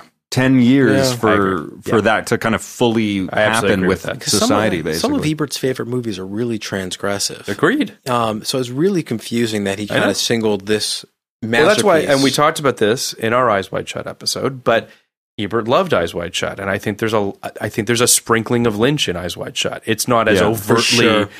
overtly surreal. Well, those but- two those two directors. I mean, obviously Kubrick was a Yes. huge influence on Sure. on Lynch, but Yeah. but Lynch was a big favorite of Kubrick. I mean, apparently apparently Eraserhead was Stanley Kubrick's favorite film for a while. yes, yes, yes. Um, yeah, which makes sense. Yeah, yeah, you can you can definitely see the cross pollination, and, and I think sure. I, I, I totally see some Lynch and Eyes Wide I think Shut there's as well. also something very interesting about. Um, there are lots of long shots in this movie, and by that I mean long takes. Yeah. um, which usually in Lynch's films are filled with dread and just absolute paranoia and terror that something is. And in this movie, it's just really ordinary situations of people doing totally normal things, Yeah. which I think is just really interesting. That just to see how to see how his talent is used so differently in these two different situations. I think it's very these long shots, which are, I mean, the one that st- that came to mind is early in the movie before Alvin falls, Yeah. and we're sitting outside with that woman that's sunning herself, and the camera does that sort of again would have a eerie Badalamenti score, and you would just be like, something horrible is going to happen in there. And, it, and something the impetus of the movie happens, which is he falls, Yeah. but it's just Yeah. through a completely different. well, and something horrible Prism. does happen. Like I mean, Yeah. you know this Yeah, yeah, yeah. this yeah, but it, but another you know in, in another Lynch movie, it's he finds an ear. Yeah, or or like some fucking horrible monster is hanging out Yeah. behind a dumpster or something like that, which to Yeah. this day still freaks me out. That Yeah, me dumpster too. monster in Mulholland Drive really upsets Dumpster. we should go there for breakfast tomorrow. me. Denny's or what? Norm's. no, no. What the hell was it called? It's It's, not Norms. called something weird. It's act, it's It's like actu- Winkies or something. Oh, like that's, that. what- that's in what they the call it in the movie. Yeah. in, Isn't in, it in the Norms movie. in real life? Isn't Norms on I Los think it's I Angeles? think it's that. Yeah. that's Wilshire. It's at Wilshire and Fair, and uh, Fairfax. You're saying the norms. Oh, you're No. ta- oh, we're talking about a different thing. I know what you're saying. What are you talking? Oh, you're talking about Johnny's. I'm talking about Johnny's. No, it's Norms. No, not not like for those who don't live in LA. Johnny's Oh, Jesus. is this restaurant on Wilshire and Fairfax, that which is not a just restaurant. exists. Oh, It just exists to be a location. To be a Which I've location. never seen a soul film at. By I the way, saw um, there was a music video that was shot there. it's called. Uh, it's, this is really going to give you an insight into the kind of shit that I've watched in my life. um, it, it was. Uh, I think the guy's name was like Sean Kingston. Remember that guy? yes. It was his music video for his one hit. I will Jesus find it. Christ. Uh, let's talk about the plot a little bit here. And by plot, I mean the journey that Alvin goes on and the people that he meets along the way. Um, the we just talked a little bit about the scene where he falls at the beginning. He goes to the doctor's office, and the doctor's office scene uh, is kind of heartbreaking. Mm-hmm. Mhm. and I and I mean before he actually has his um, examination by the doctor. Just It's called Beautiful Girls. great. Uh, uh, that look on Alvin's face as he sits there and he looks at all the tools and he Yeah. looks at, at all the medications, and it's just a man who feels so mortal. You know what I mean? Like, and, and a man who is not comfortable with medicine, and it's it's a really kind of it's a powerful sequence told with, and a lot of this movie is told without dialogue. And you really see how extraordinary a visual filmmaker Lynch is at telling a story visually when he chooses to. And and in, and in a way, I mean, he's you know when he when he goes in there and he's yeah he's looking over all of the instruments and everything. I mean, he's he's sort of feeling a version of that same Yeah. o- ominous terror that Yes. you know Naomi Watts is in Mulholland Sure. Drive. Mhm. It's just it's it's sort of lacking the surrealism, Yes. but it is still that feeling of like dread in the pit of your stomach, and it's that from there it actually it's it's really amazing in the next few scenes it sort of builds Y- you know you can see his fear and his frustration which he keeps from rose from his daughter he Yes. Mm-hmm. puts on a brave face for her and then what really cracks is when his lawnmower his first lawnmower breaks Yeah. because this is a guy that doesn't understand the human body he doesn't understand medical tools but he does understand simple machines he understands a lawnmower Mm-hmm. Yeah. and when that goes Yeah. that really that affects really him. hits That him. kind of allows him to feel all of the stuff Yep. that you know the doctor telling him he's got to make some changes because his body is breaking down. Yeah. Can't deal with that. But when it's a mechanical device, It's that's fixable. Yeah. Yeah. Yeah. No, I agree with that. hundred percent. Um, so he goes to the doctor. Doctor says you need to do something, uh, and then we have this beautiful juxtaposition of Alvin and Rose watching the rainstorm, and then her getting the phone call about his brother having a stroke. Um, and the lighting, that rain on his face. I mean, it's just it's a really beautiful, and you know, take away the tears imagery out of it, and just the the the the lightning storm, how much they enjoy it, and just that that sort of lightning storms are scary, but they're great when you're inside, and there's just something sort of great about that, and that playing with that, which I really love. You know that was um, Alvin Strait's Real House. oh my really, god, really, I Yeah, didn't know wow. that. that's great. Pretty cool. Ano- Another That's thing, if you're awesome. talking about the visuals here, is uh, is uh, the cinematographer uh, Mm-hmm. of it. Um, you know, who's actually older than Richard Farnsworth. He was 81 Oh wow, it's when he was That's crazy. when, when when he shot this movie. a beautiful movie. Yeah, I love that. It's really well shot. I mean, we talked a little bit last night about his use of wide angle lenses and just how he sort of. You said something about how rare it is that he does like a, a real wide Oh no, no, shot sorry, like no. that, I was or talking. sorry. No, we're talking about uh, long lenses. Long lenses, sorry, my he, al- apologies. he always he doesn't he doesn't use telephoto lenses all that much. It's always Right. a small handful of, of times in his movies because That's he is interesting. he is kind of more of a of a mid to a wide angle. you have to filmmaker. wonder what why like what his reasoning behind the use of long lenses when he uses them is or or quite frankly it's also possible too that it's a it's a director of photography thing and he just sort of the director of photography says hey let's why don't we use a long lens here and he's like sure like i, I just don't know how finicky or or sort of you know Well, considering that he's worked has with a wide number of cinematographers and his yet his look is so consistent, I imagine he's very Yeah. very I much heard involved. I mean, also coming from a painting back, background Sure. and stuff like that. I've never. It's funny in the, all the behind the scenes stuff, you never really see him talking with the DP, but like Yeah. just considering like Freddie Francis, Frederick Elms, Peter Deming, like all of these different Mm-hmm. cinematographers who are all terrific. yeah A David Lynch movie looks like a David Lynch movie, no matter what. Sure. Um, so now we come to uh, one of my favorite scenes in the movie, and it is it is sort of the most one of the most overtly quirky scenes in the movie, but I still love it, which is the grabber scene. Um, Yeah, that's a great it's scene. fantastic, It's that's like something out of a Coen Brother movie. but it, it's just like it's so. this guy just loves this grabber so much, and he just really doesn't want to let it go. Um, ah, geez, Alvin, it's a good grabber. I don't know. There's just it's it's a great scene, and and the joy that Alvin is getting out of buying it and prying it from him is just is just fantastic. I don't know, and he, and he does use the grabber quite effectively throughout the movie, so the grabber comes in handy. The movie's got a bunch of good jokes in it. It's got a bunch of good punchlines. Yes. The best one being after this kind of big big scene where they're kind of fighting over this thing. Finally, what do you what are you going to use that grabbing grabber for, Alvin? Dot dot dot dot dot dot. Grabbing. Here's what I also love is when the, the owner uses the grabber like one last time Yeah. before he gives it Yeah. to him, like just one more time for the for the road. I just I don't know. I I adore it. If, if It's there are bad guys, this is the one Lynch movie without bad guys we were saying. If there are bad guys in this movie, it's those other guys in the town who are his friends who are just kind of want to know what. Yeah, they want to know what he's up to. totally.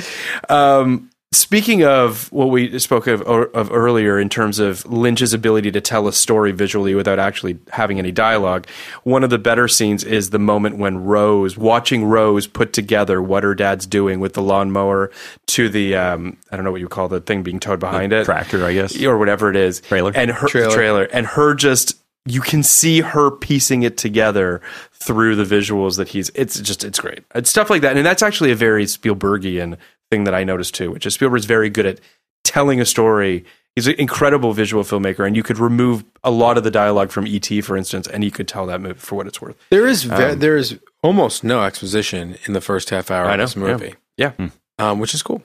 Hmm. Um, it's also a very practical movie. We watch people do practical things throughout the film. It's lots of moments of watching a man trying to do something small. Yeah. Did you guys feel after watching this movie or during watching this movie that you, for lack of kind of a better way to put this, were in a David Lynch movie? Like I noticed myself doing these mundane things and kind of feeling like Yeah, yeah. like cuz I think I think at his best he's kind of the master of the mundane. Right? Sure. Like his his his in all of his movies and television shows um you know, it's like Hal McLaughlin talking into the uh talking into his hand Dictaphone? to his dictaphone. Yeah, Th- these very simple things that we all do, but he has a real way of capturing it Of and twisting it and turning it somehow and making it feel Yeah, and I think a that little bit, I think yeah, like, special. and I think this just kind of speaks to m- my relationship with with Lynch. Mm-hmm. Um, I think a lot of people look at him and say, you know, he's he, he he's he's showing some dream world. He's showing some world Yeah. that doesn't exist. He's he's it, it's all surrealistic. I think he's just taking a very different perspective on our world. Oh, completely. And Sure. yeah, and once you actually just seeing it from a different seeing angle. it from a different angle. Yeah. And once you're in his shit, Yeah. I start to see those things. Yeah. Mhm. Those little things. Like Yeah. I'm literally walking into my, I, I work in my office, which is off my garage. I have to use my key to get in my house because we keep the house locked all day because, you know, a lot of burglars. Um, just screwing up putting my key Yeah. in the keyhole right Yeah. after. I'm thinking this, this is the Yeah. kind of thing that he would knew he would notice that no other filmmaker would. he does bother have like with. a bit of a decoder ring in a weird way. Like he sees the world through, you know what I mean, through a different prism. And sometimes people that allow themselves to be let into his Yeah. world and to allow, I mean, It's as I'm- more valid than it seems upon first watch. Yeah, and I think I think also uh, for me personally, when I didn't get them and I didn't get them and then I got them, it was like those what I don't know what the fuck they were called. Those paintings that you had to cross your eyes to when you Magic Eye. magic eye, Yeah. where you finally saw the three dimensional thing. Yeah. Yeah. and I was terrible. I could never see them, and then when you do see them, you're like, oh fuck this. And I just feel like Lynch has kind of that quality to his movies, where you're like. I didn't see it. I didn't get it. Oh, now I completely get it, which I think is interesting and, and speaks to Ebert, I think, a little bit too, in terms of he just kind of dismissed him as some like art school snob or or sort of a guy, you know, a, a, a weird sort of esoteric, uh, whatever you want to call it, filmmaker, surreal filmmaker. Um, and then you see a movie like this, which like there's nothing showy about this movie. Oh, I don't know. I think it's. I think in a way, I mean, it's it's deliberately paced and it's calm and it's kind Observational. of yeah, Yeah. observational and nurturing. But Yeah. I mean, the cinematography and the editing are in a quiet way Yep. very showy. I mean, like there isn't the, all the shots are very very beautiful, and Yeah. you know there are all these like long languid dissolves. Like I mean, Yeah. it really it really does sort of present itself. It's not. It's not guess like that's you, true. It's, it's That's not. fair. It's not like you don't feel the film's style. That's true. That's true. I, I would agree with that. Um, so Alvin takes off on his lawnmower. It breaks down. Uh, there's a great scene with him getting on a tour bus with a bunch of old ladies, and one of the women saying, "My Edward loved his lawnmower," which I think is fantastic. Yeah. My Edward It's just I don't know. There's just something about the Most David Lynch movies have, you know, sometimes a very weird sexual element to it. This one doesn't. That's the closest it does. Those women They wanna fuck they, Alvin. They They they, wanna really really like this this cowboy this cowboy that gets on Yeah. their bus. Like they are interested. That, wa- that was some Very that's true. interesting. that was some That's true. poetic license based on the real Alvin. yeah, the real Alvin. no one was trying to fuck. No that one guy. was trying to fuck. No that guy. offense. Rest in peace. Um, you know, I mentioned this to you as we were watching it last night that I do hope that that we that uh, the movie got some money for the John Deere product placement because or the Ace Hardware product placement. yeah. because when he goes to those to get that new John Deere thing, I've never seen pieces of I don't even know what gardening equipment or whatever you would call it. That, these massive like things Yeah. with John Deere all over it, which I thought was pretty cool. Threshers maybe Is there a Threshers, thre- maybe? Sure. thresher Yeah, thresher thresher. thresh thresh You got Big Ed Yeah. showing up, yeah yeah which that's is great. something. Uh, and a great scene, one of your favorites. Yeah. um, I love that scene Mm-hmm. when he's like, "You learn a lot about a person when you know who owned this, who owned this first. I love that did. too. Man, E- Everett McGill, like, is there is there another actor that like just embodies decency? as soon as he Yeah. shows up, says something like, you know, you you believe everything absolutely, he says. absolutely. Um, so he gets a new lawnmower, and then he really gets on his journey, and he really starts going. I Uh, do one one more point about the the John Deere thing and the Ace Hardware thing. mhm.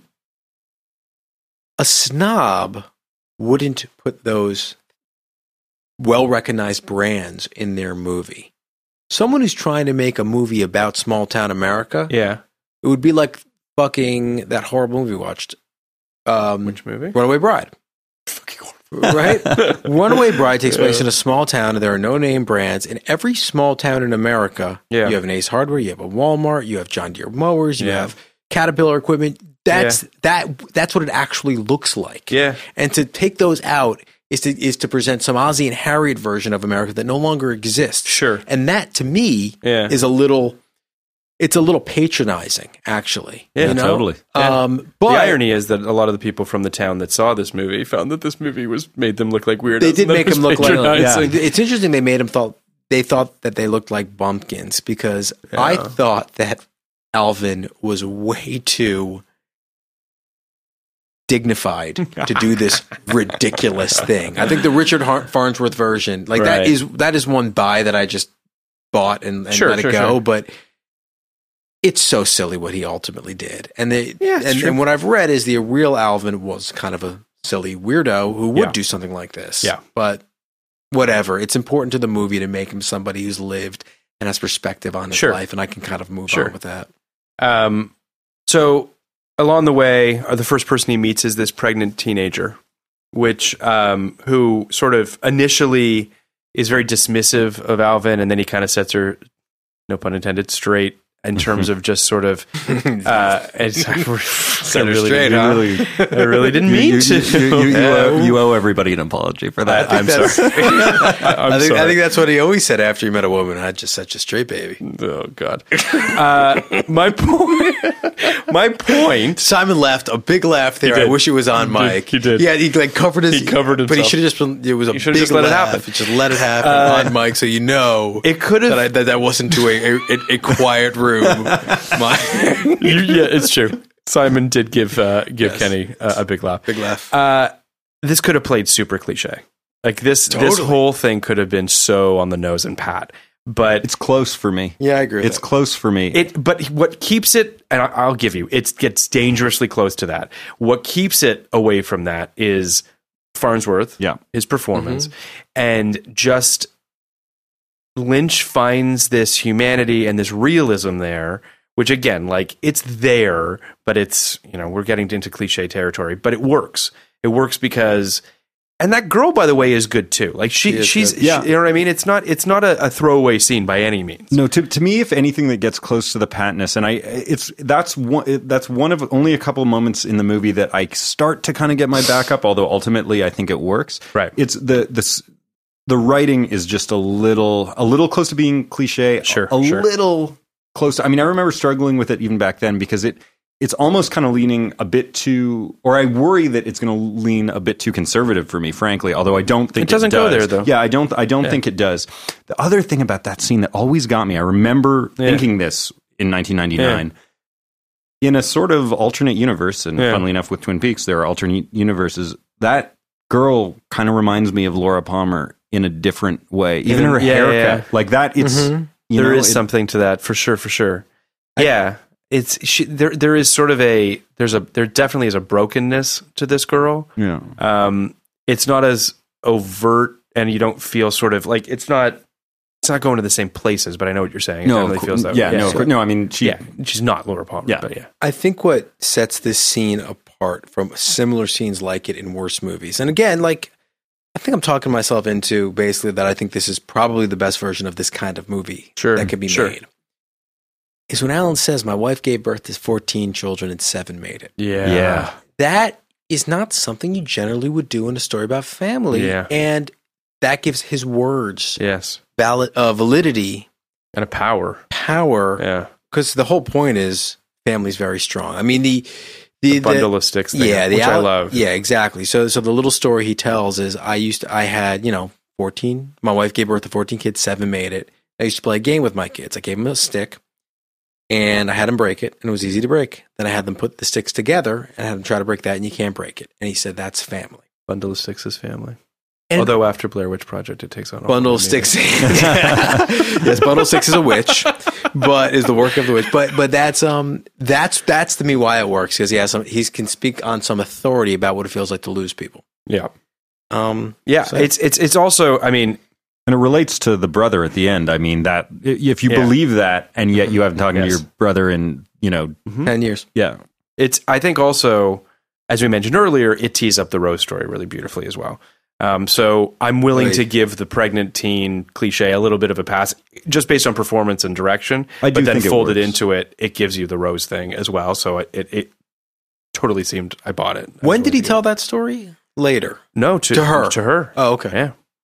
yeah um, so we now come to probably my second favorite and again i apologize that it feels like i'm focusing on the quirky stuff but the dear lady is just is just magnificent The Another- dear la- the another dear lady's great- next. no, the deer isn't. i'm pretty sure she's next Okay. because then yeah pretty sure I don't know. okay okay Well, talk about it. It's you know um i as kenny saw last night i love that scene it makes me laugh I love but it it's too. it's also really fucking sad Yeah. like this woman and even when she says and i love deer like she so for anyway for people who haven't seen the movie this woman is driving on this freeway this interstate uh, and she keeps hitting deer uh, and she's hit like i think she said she hit like 14 of 14 them deer. in the last think she said however a many week. times in the last week and then you get this shot where she looks out at the expanse she's like where are they coming from oh, you, you, you, But you she know doesn't- what it was? It was the worst part, sorry. It was the uh, the cyclist stuff. Yeah, which is fine. Throw away. Which Go is ahead. why I didn't. Uh, and she looks and she's like, "Where are they coming from?" Like she doesn't even understand why it's happening. And then she says, "And I love deer," and she just drives away in tears. And you're just like, "This poor fucking woman." It's funny, Yeah. but it's also really Her performance sad. is terrific. She's Yeah. fantastic. She, she's hitting a perfect tone because it could be it could be just ridiculous. Shrill or stupid. Yeah, but Yeah. it's it's like she's so heart like her Heartfelt. heart is just Yeah. is just being Yeah. torn apart by Yeah. this. Even this, she goes, she, when she crouches down, she's like, it's dead. But I love, di- like, she's just, she's, she's vacillating in, in tone within a very short scene, but is also playing it at a pretty high level. Like, she's, she's doing, and, and just Alvin's just like, doesn't get it, and then he eats the deer. Yeah, and that the, another one of the greatest punchlines in the movie. All that amazing scene is just to set up to cut to Alvin has Alvin, yeah. is is making dinner out of the Better- roadkill. Better than wieners. Yeah.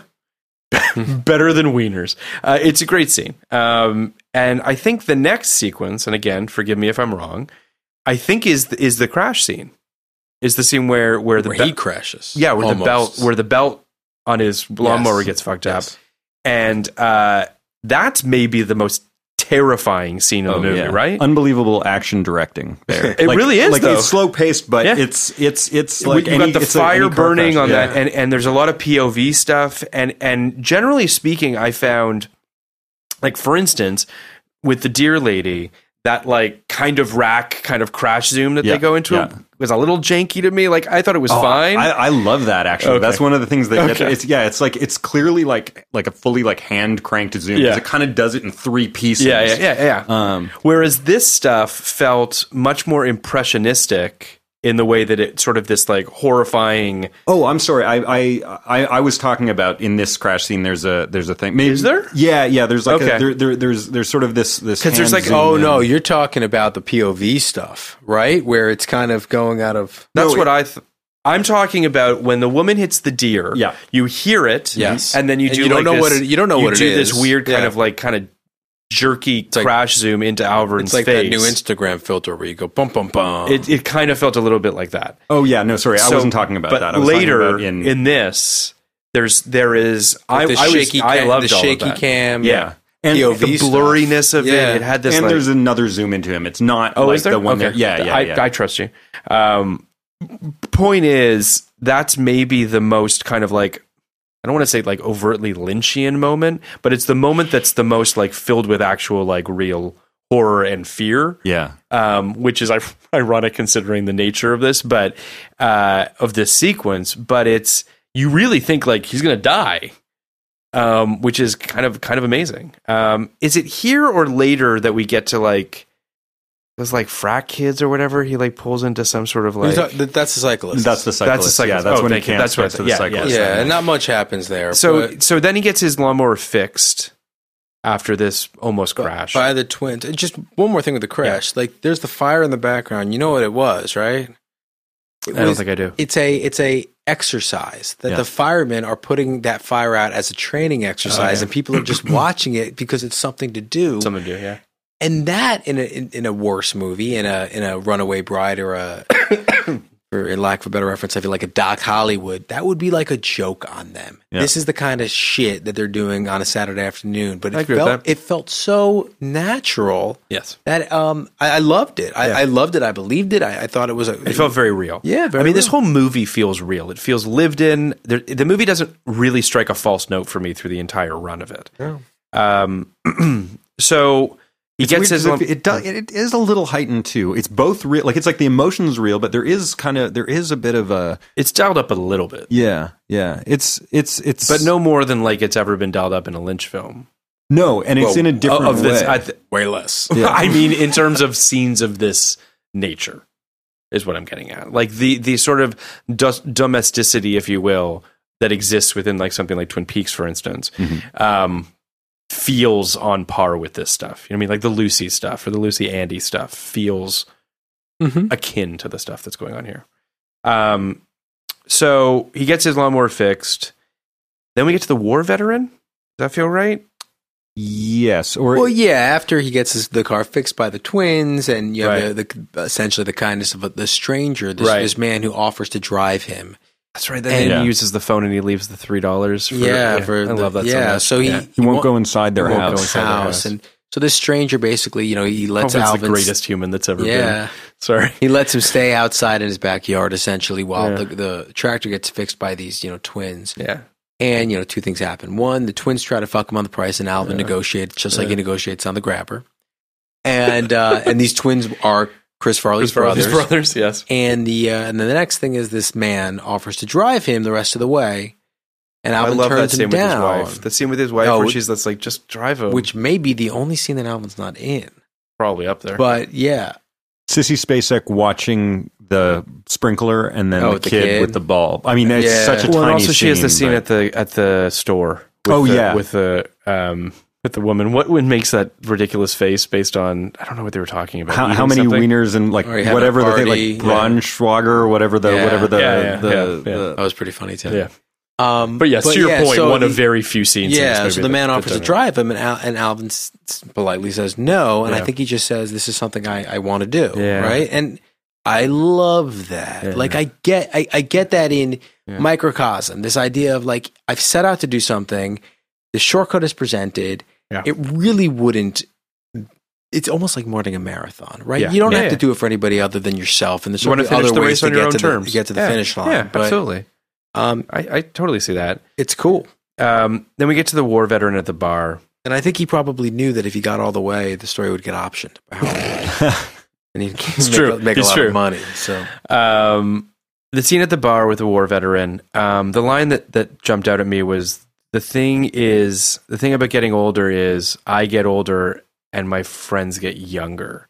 And like the the the, the memories of his you know the people that died during the war or just people that he that he was you know that he was in the war with um, that mixed with whoever that man is that does the scene with uh, with him is shaking like tr- filled with tremors and is crying it's just it's a it's a really really powerful scene Yeah, absolutely. it's it's i mean Yeah. i don't know i, I it, it, there's no, there's not really a whole lot to say other than uh if you're going to watch the straight story that's the scene to watch in my opinion like if you see no other scene in this movie that's the scene that i found the most sort of like that that really just i don't know I think there were a few, but I mean that is that is like the most absolutely powerful. I mean, especially if you know, like we're of the age that probably had you know, like my grandfathers were in Sure, World sure, War sure, II. sure. Like that that Mm-hmm. you know, getting the understanding you know of of of you know what how the horror of war like really sticks with Yeah. a person and uh, like in that really kind of deep deep deep way Mhm. and both of the performances are incredible and really real and really true and heartbreaking yeah it's it's it's really powerful stuff Yeah. um so we're now kind of at the end of his journey i mean i don't know if there's other things that that you feel like he kind of almost breaks down on the like literally on the last row Mm-hmm. Yeah, which is sort of weird. It's like it- it's kind of I don't know. It's a little bit of a wank. Like he doesn't really break down, and then there's like a bigger trailer that goes by, and then he drives behind the. I don't. I'm not really sure Look, what I was man, supposed D- to take. David Lynch makes fucked up movies. I don't understand. I don't understand. Don't worry, he understands it. So, yeah, touche. um, yeah, I, I, I, I think we can get into that. I feel like I want to continue the conversation about the the war veteran Yes, thing. sure, please, yeah. um because that that the scene the scene in and of itself affected me a lot and i agree with you phil i think it is kind of the best most important scene in the movie we're 17, 18 years i screw this up every time 19 years Jesus. removed and my math Math. is so bad 19 years removed from this richard farnsworth is dead harry dean stanton is dead Yeah, that generation is pretty much dead gone. Yeah, right? Like there are very few people. Both my grandfathers who fought in World War II are dead. I know, Yeah. don't know if your grandfather's is. alive. Yeah, no, no. these stories are gone. Yeah. yeah. Um, and Vietnam stories are not quite the same, right? No, They're they're, they're their own brand of awful, of awful. Yeah. Well, but they're uniquely awful in that the war was so bad. I was just but gonna say this- like the war, and I mean whatever you want to call. It. I mean it was it was the first war that America was a part of that didn't come to I guess some sort of a satisfying conclusion. I guess. Yeah. It was Yeah. protested during the time. And there's another Yeah. important aspect of it, which is a lot of guys didn't do it. A lot of guys didn't fight in it, right? So it was the the- first war where people like dodged it. dodged it Yeah. in mass. Yeah. So, you know, whereas, you know, everybody of my, our grandparents, gender, every man and a lot of women too, Sure. in, th- in their various capacities, fought in World War II. You have a lot of stories like Trump where they got five deferments, or, you know, frankly, other people who are close to me who were in college and didn't have to do it. Um, and that's depressing to me in its Sure. own weird way that, that those stories of the old, old guy sitting in a VA or sitting in a Elks Lodge telling their their war stories, good, bad, or otherwise, are gone, and and that yeah, that, that kind of breaks my heart in its own way. I I completely agree, and it's I think it's just you know it encapsulates a lot about the movie. I think it certainly is it is the the darkest terrain that the movie treads in. I, I think that that's sort of um, it certainly feels like the the darkest chapter of the movie, um, and and and kind of the the the um the break in the clouds is kind of after that. You know what I Yeah. mean? That he gets to he gets to Lyle after that point. You know, Well, ag- again, and just in the same way that you know the teenage girl, it's about Yeah. family, or you know all of these people you meet. It totally relates to his and Lyle's thing. I mean, this is about the regrets you have in life, the stuff you can't undo, the Yeah. Mm-hmm. stuff that you have to deal with no matter what for the rest of your life, and how can you live with it. yes, and that's sort of the darkest thing he has to get through because Mm-hmm. whatever he went through with Lyle, um, you know, he is he going to live with it? Can he do something about Yeah. it? And Yeah. that's what this whole journey is about. Um, it's it's sort of it's it's kind of funny that that movie uh, Harry Dean Stanton's last movie Lucky that came out last year that John Carroll Lynch directed. There's a very similar scene. I didn't see that movie. What is what is it's, that movie? it's a terrific about? movie. John Carroll Lynch, who you know, he was he was the Zodiac killer. Yeah, and yeah. He's in all this stuff. Well, not sure about that. Maybe the Zodiac killer. Um, But, uh, yeah. The game could still be happening. Yeah. um, Well, that's that's. it is up for debate whether he's a Zodiac killer. um, John Carroll Lynch directed this movie. It was Harry Dean Stanton's last film. It stars Harry Dean as um, as a guy in this small town that is kind of dealing with with sort of similar stuff. He's he's you know very very old, has health problems, um, and is kind of putting dealing with his life and kind of putting his sort of emotional affairs in order. And David Lynch plays his best friend, uh, and he hangs out at a bar. It's there are actually quite a lot of things similar to the Straight Story, and partway through the movie, and it might actually be in kind of the same spot, like about Mm-hmm. Mhm. two thirds of the way through. Um, he has a scene in the local diner where he runs into uh, another, and I believe it. th- There's a chance it's Korean War, but I think it's Vietnam. It's Uh-huh. Vietnam, um, and he has a similar scene with Tom Skerritt, Uh-huh. uh, and they have this amazing scene of just kind of sharing the worst parts of the war together, and and and kind of taking a lesson out of it. It's a different sort of lesson, Right. um, But that it's a then- similar yeah, and it's vibe. and yeah, and it's it's it's it's equally moving, although it goes in a totally different way. And Lucky's a great movie; you should see it. Harry Dean's I need to check it out. incredible in that movie. Um, Our second Harry Dean movie so far. what was? Oh, why am I drawing a blank on the first one? Have Green Mile. Oh, Huh? you seen the Green Mile lately, Simon? Not- have you ever seen the Not Green lately. Mile? Yeah, I saw it. I saw it vaguely when it came out, or or or sort of. It's yeah. It's funny when we when we were when we were watching this last night. It's it's it's weird because it's you know so long ago, and he plays a very old man who has just had a stroke. Yeah. But Harry Dean looks so young in He this does. movie. In comparison, He does? yeah. Yeah. Um, so Dude, in, in, in Green Mile, he yeah, looks downright middle aged. he's sprite, Yeah. which is the same year. Anyway, uh, so uh, which is obviously the same year. Uh, so Alvin gets to Lyle's house, uh, and uh, it's a very simple scene, I guess, in terms of the fact that they don't say a lot to each other. Uh, they don't hug. they don't hug they don't they don't like and just i mean it's the look on harry dean stanton's face when he says you rode that here and his eyes fill with tears and you're just like fuck this movie man like it just like that it, it's such a beautiful beautiful perfect place to leave this movie and they don't have anything really else to say to one another it's just the journey was the statement and to clarify, you meant fuck, comma Yes. this movie. yes no not Yeah. Um, fuck this movie Isn't that what I said in the beginning yeah of i this feel podcast? i feel like yeah Uh, I, I'll add the comment. um, so yeah, I don't know. And then just you know the pan up to the stars. I don't know. It, it's not. It's Did it remind you a bit of the end of uh, True Detective? a little bit, a little bit Yeah. more powerful. This one, uh, True Detective, not as No, much. no. Well, I'm kind of coming around on that too a little bit, but That's for another day. probably we'll never. We'll probably never get there. But we already did our Woody. We did our Woody McConaughey McConaughey, movie. McConaughey Ed TV. Uh, maybe better than True Detective. Oh, definitely better than True Detective. is Definitely better than True Detective season two, Is at it better least. than the Straight Story? I don't know about that. Well, Um, Uh, we'll so see. speaking of that, this feels like a good time to do zero to ninety nine. uh, I mean, unless there's something else that I'm missing. I think we're there. I think we did. Or do you I have? think we did I'm a sorry, I wasn't. I'm certainly not rushing fucking us. Bang up job on this movie. I think we did a great job on this Yeah. movie. And did we turn you around a little bit on it, Kenny? You did. Okay.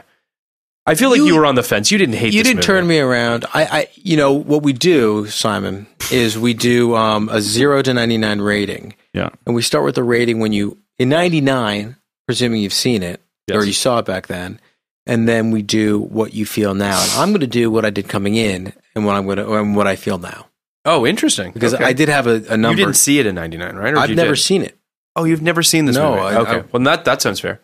so I, I had a, I had a number when I came into it, and I've revised upwards. What's your when you came when you sat Came down in into here this today? room. Okay. What were your thoughts when I before came you into sat this down? room it was a sixty one. Interesting. So I thought it was a good movie. I thought Okay. it was, you know, I, I certainly liked it. Uh-huh. Um, I didn't think it was fantastic. okay. I, I definitely will revise it upwards after this conversation. Okay. I think it's much better than I thought. I think it's about a seventy-five. Oh wow. Um, then I, I feel I feel good about you guys, what you we did, accomplished. you did do what you said you would do. You did turn me around. I would also say too that, and this happened uh, to Kenny and I last last week. when we did uh, Austin Powers: The Spy Who Shagged Me. It's true. Oh. We both sat down with a, a pretty, you know, Dismal substantial disdain for the movie. Yeah. Uh, and strangely, somehow turned each other around on it, and both left being like, maybe this movie wasn't as bad as we thought. Um, Shagadelic. Shagadelic, baby. Yeah, Uh, Yeah. indeed. Uh, when I saw this movie back in the day, um, I'd say I was probably in the low 80s, 82, 83, something like that.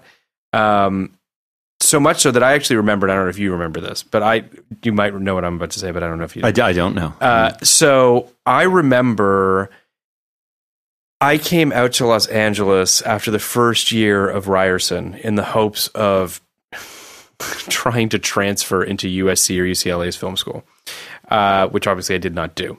But in coming out here, uh, I did some DVD shopping and got access to some DVDs that weren't available in Canada at the time, and one of which was The Straight Story. Hmm.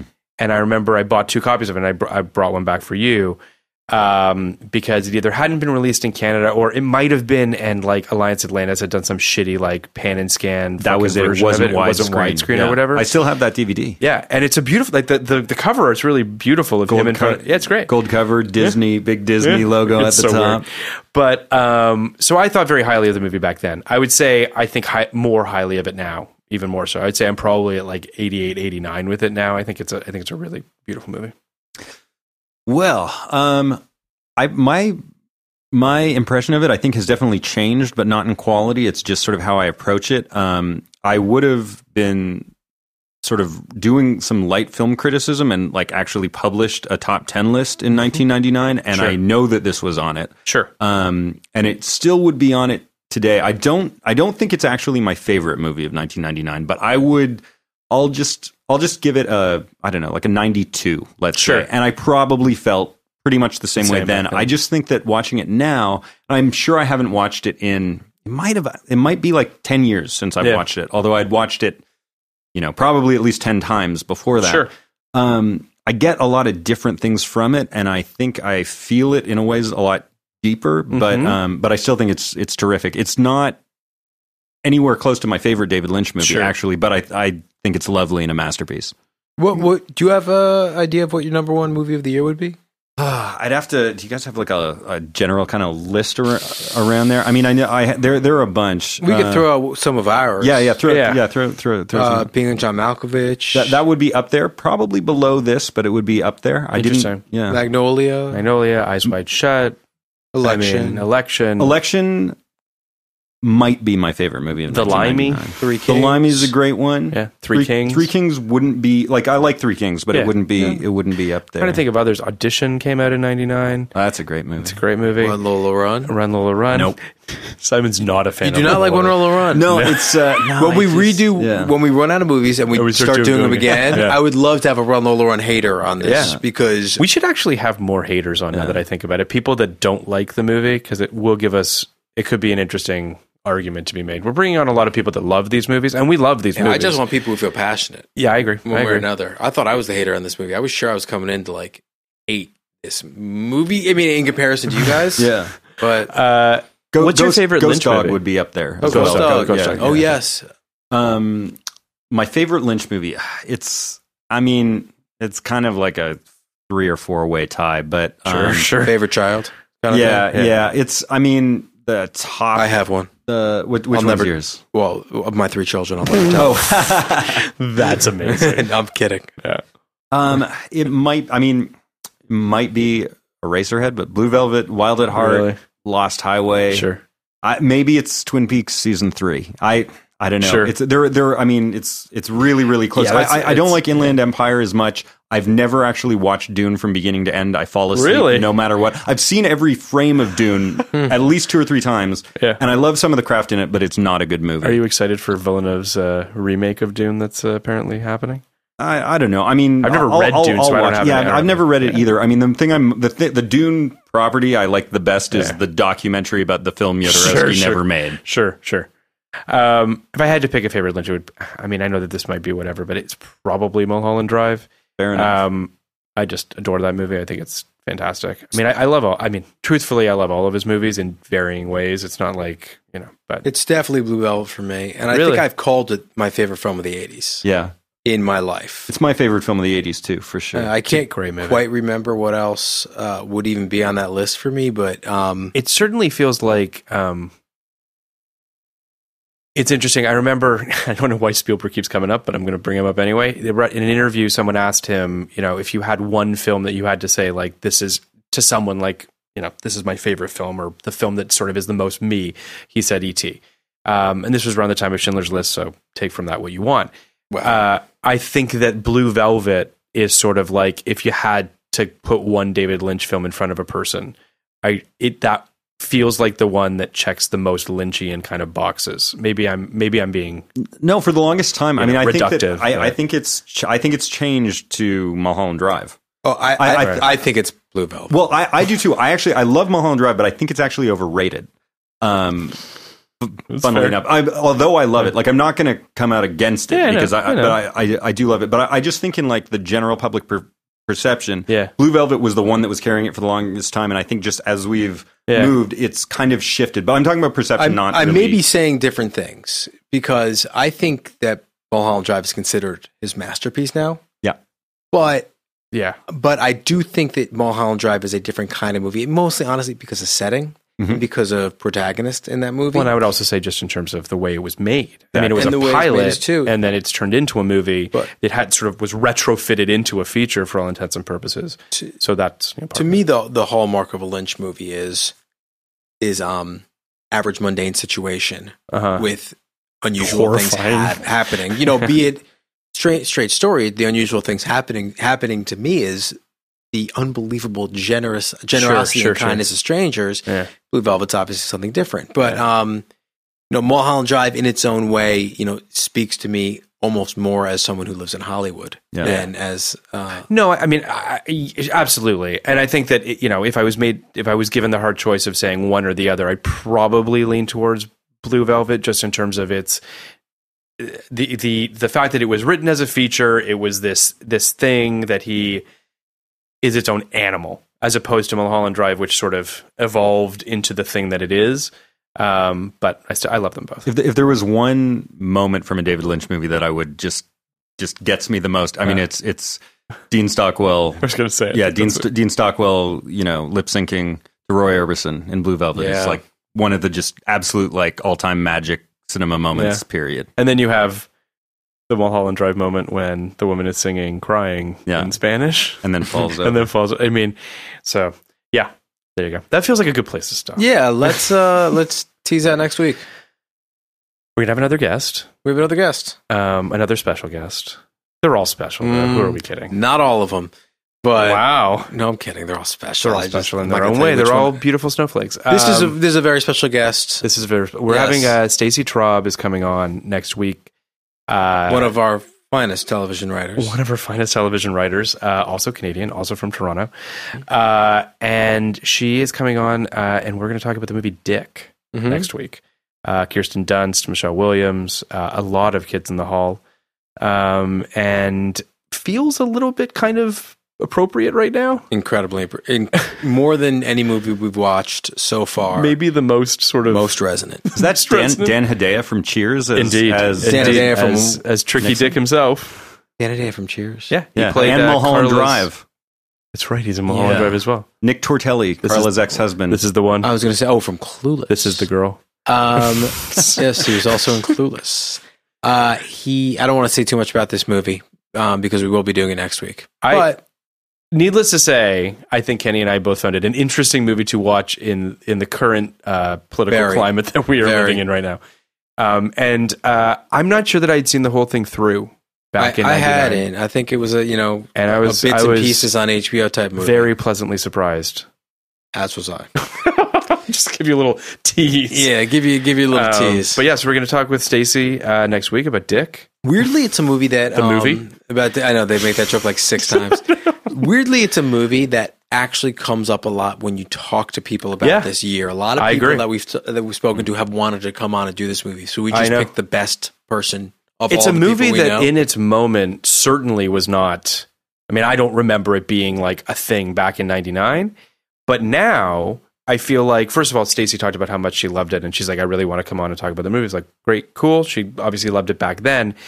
I found that there's like a generational divide. I found that there's a bunch of people around uh, friends of my roommate who's Younger 28, people. younger people that this movie like was a was a real kind of like cluelessy kind of comedy for them back then, which I think is interesting as well. I'm very surprised though that the boomers Yes. didn't make this Yes. a huge, hit. deal Yeah. Yeah. because It's it's yeah. a boomer movie. Absolutely. Um, Simon, have you seen it?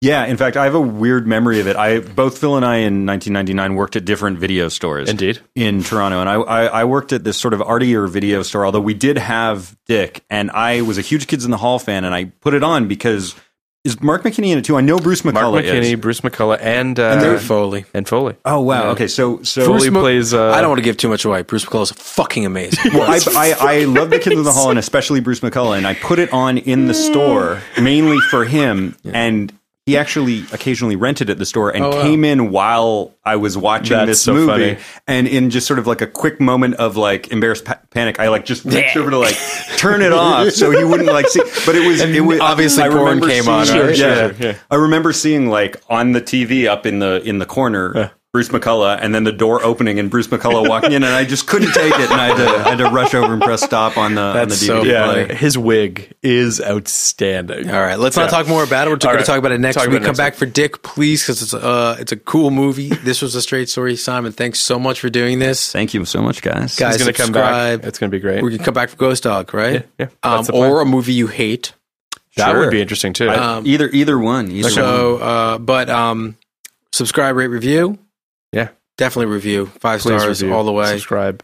Um, and uh, Kenny we'll see you is next Kenny week. is all over Twitter. You can't it's just At Nybar. Uh, constantly, constantly tweeting. I'm only I'm only um responding to Michael Natalie.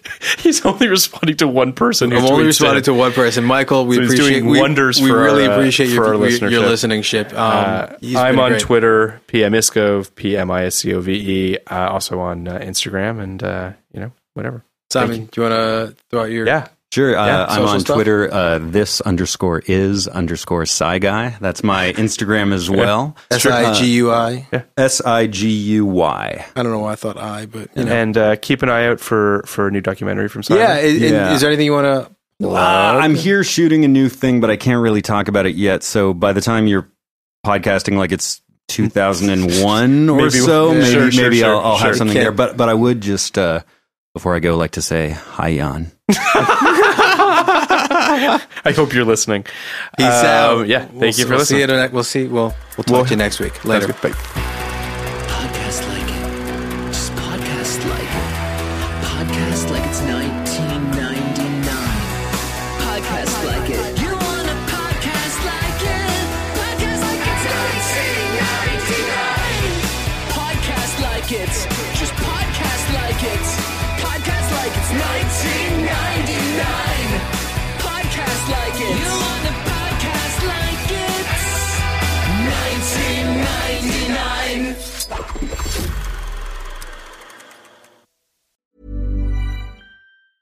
Mom deserves the best, and there's no better place to shop for Mother's Day than Whole Foods Market. They're your destination for unbeatable savings, from premium gifts to show-stopping flowers and irresistible desserts. Start by saving 33% with Prime on all body care and candles. Then get a 15-stem bunch of tulips for just $9.99 each with Prime. Round out Mom's menu with festive rosé, irresistible berry chantilly cake, and more special treats. Come celebrate Mother's Day at Whole Foods Market. Even on a budget, quality is non-negotiable. That's why Quince is the place to score high-end essentials at 50 to 80% less than similar brands. Get your hands on buttery soft cashmere sweaters from just 60 bucks, Italian leather jackets, and so much more. And the best part about Quince, they exclusively partner with factories committed to safe, ethical, and responsible manufacturing. Elevate your style without the elevated price tag with Quince. Go to quince.com slash upgrade for free shipping and 365-day returns. Hey, it's Paige DeSorbo from Giggly Squad. High quality fashion without the price tag. Say hello to Quince. I'm snagging high end essentials like cozy cashmere sweaters, sleek leather jackets, fine jewelry, and so much more. With Quince being 50 to 80% less than similar brands. And they partner with factories that prioritize safe, ethical, and responsible manufacturing. I love that. Luxury quality within reach. Go to quince.com slash style to get free shipping and 365 day returns on your next order. Quince.com slash style.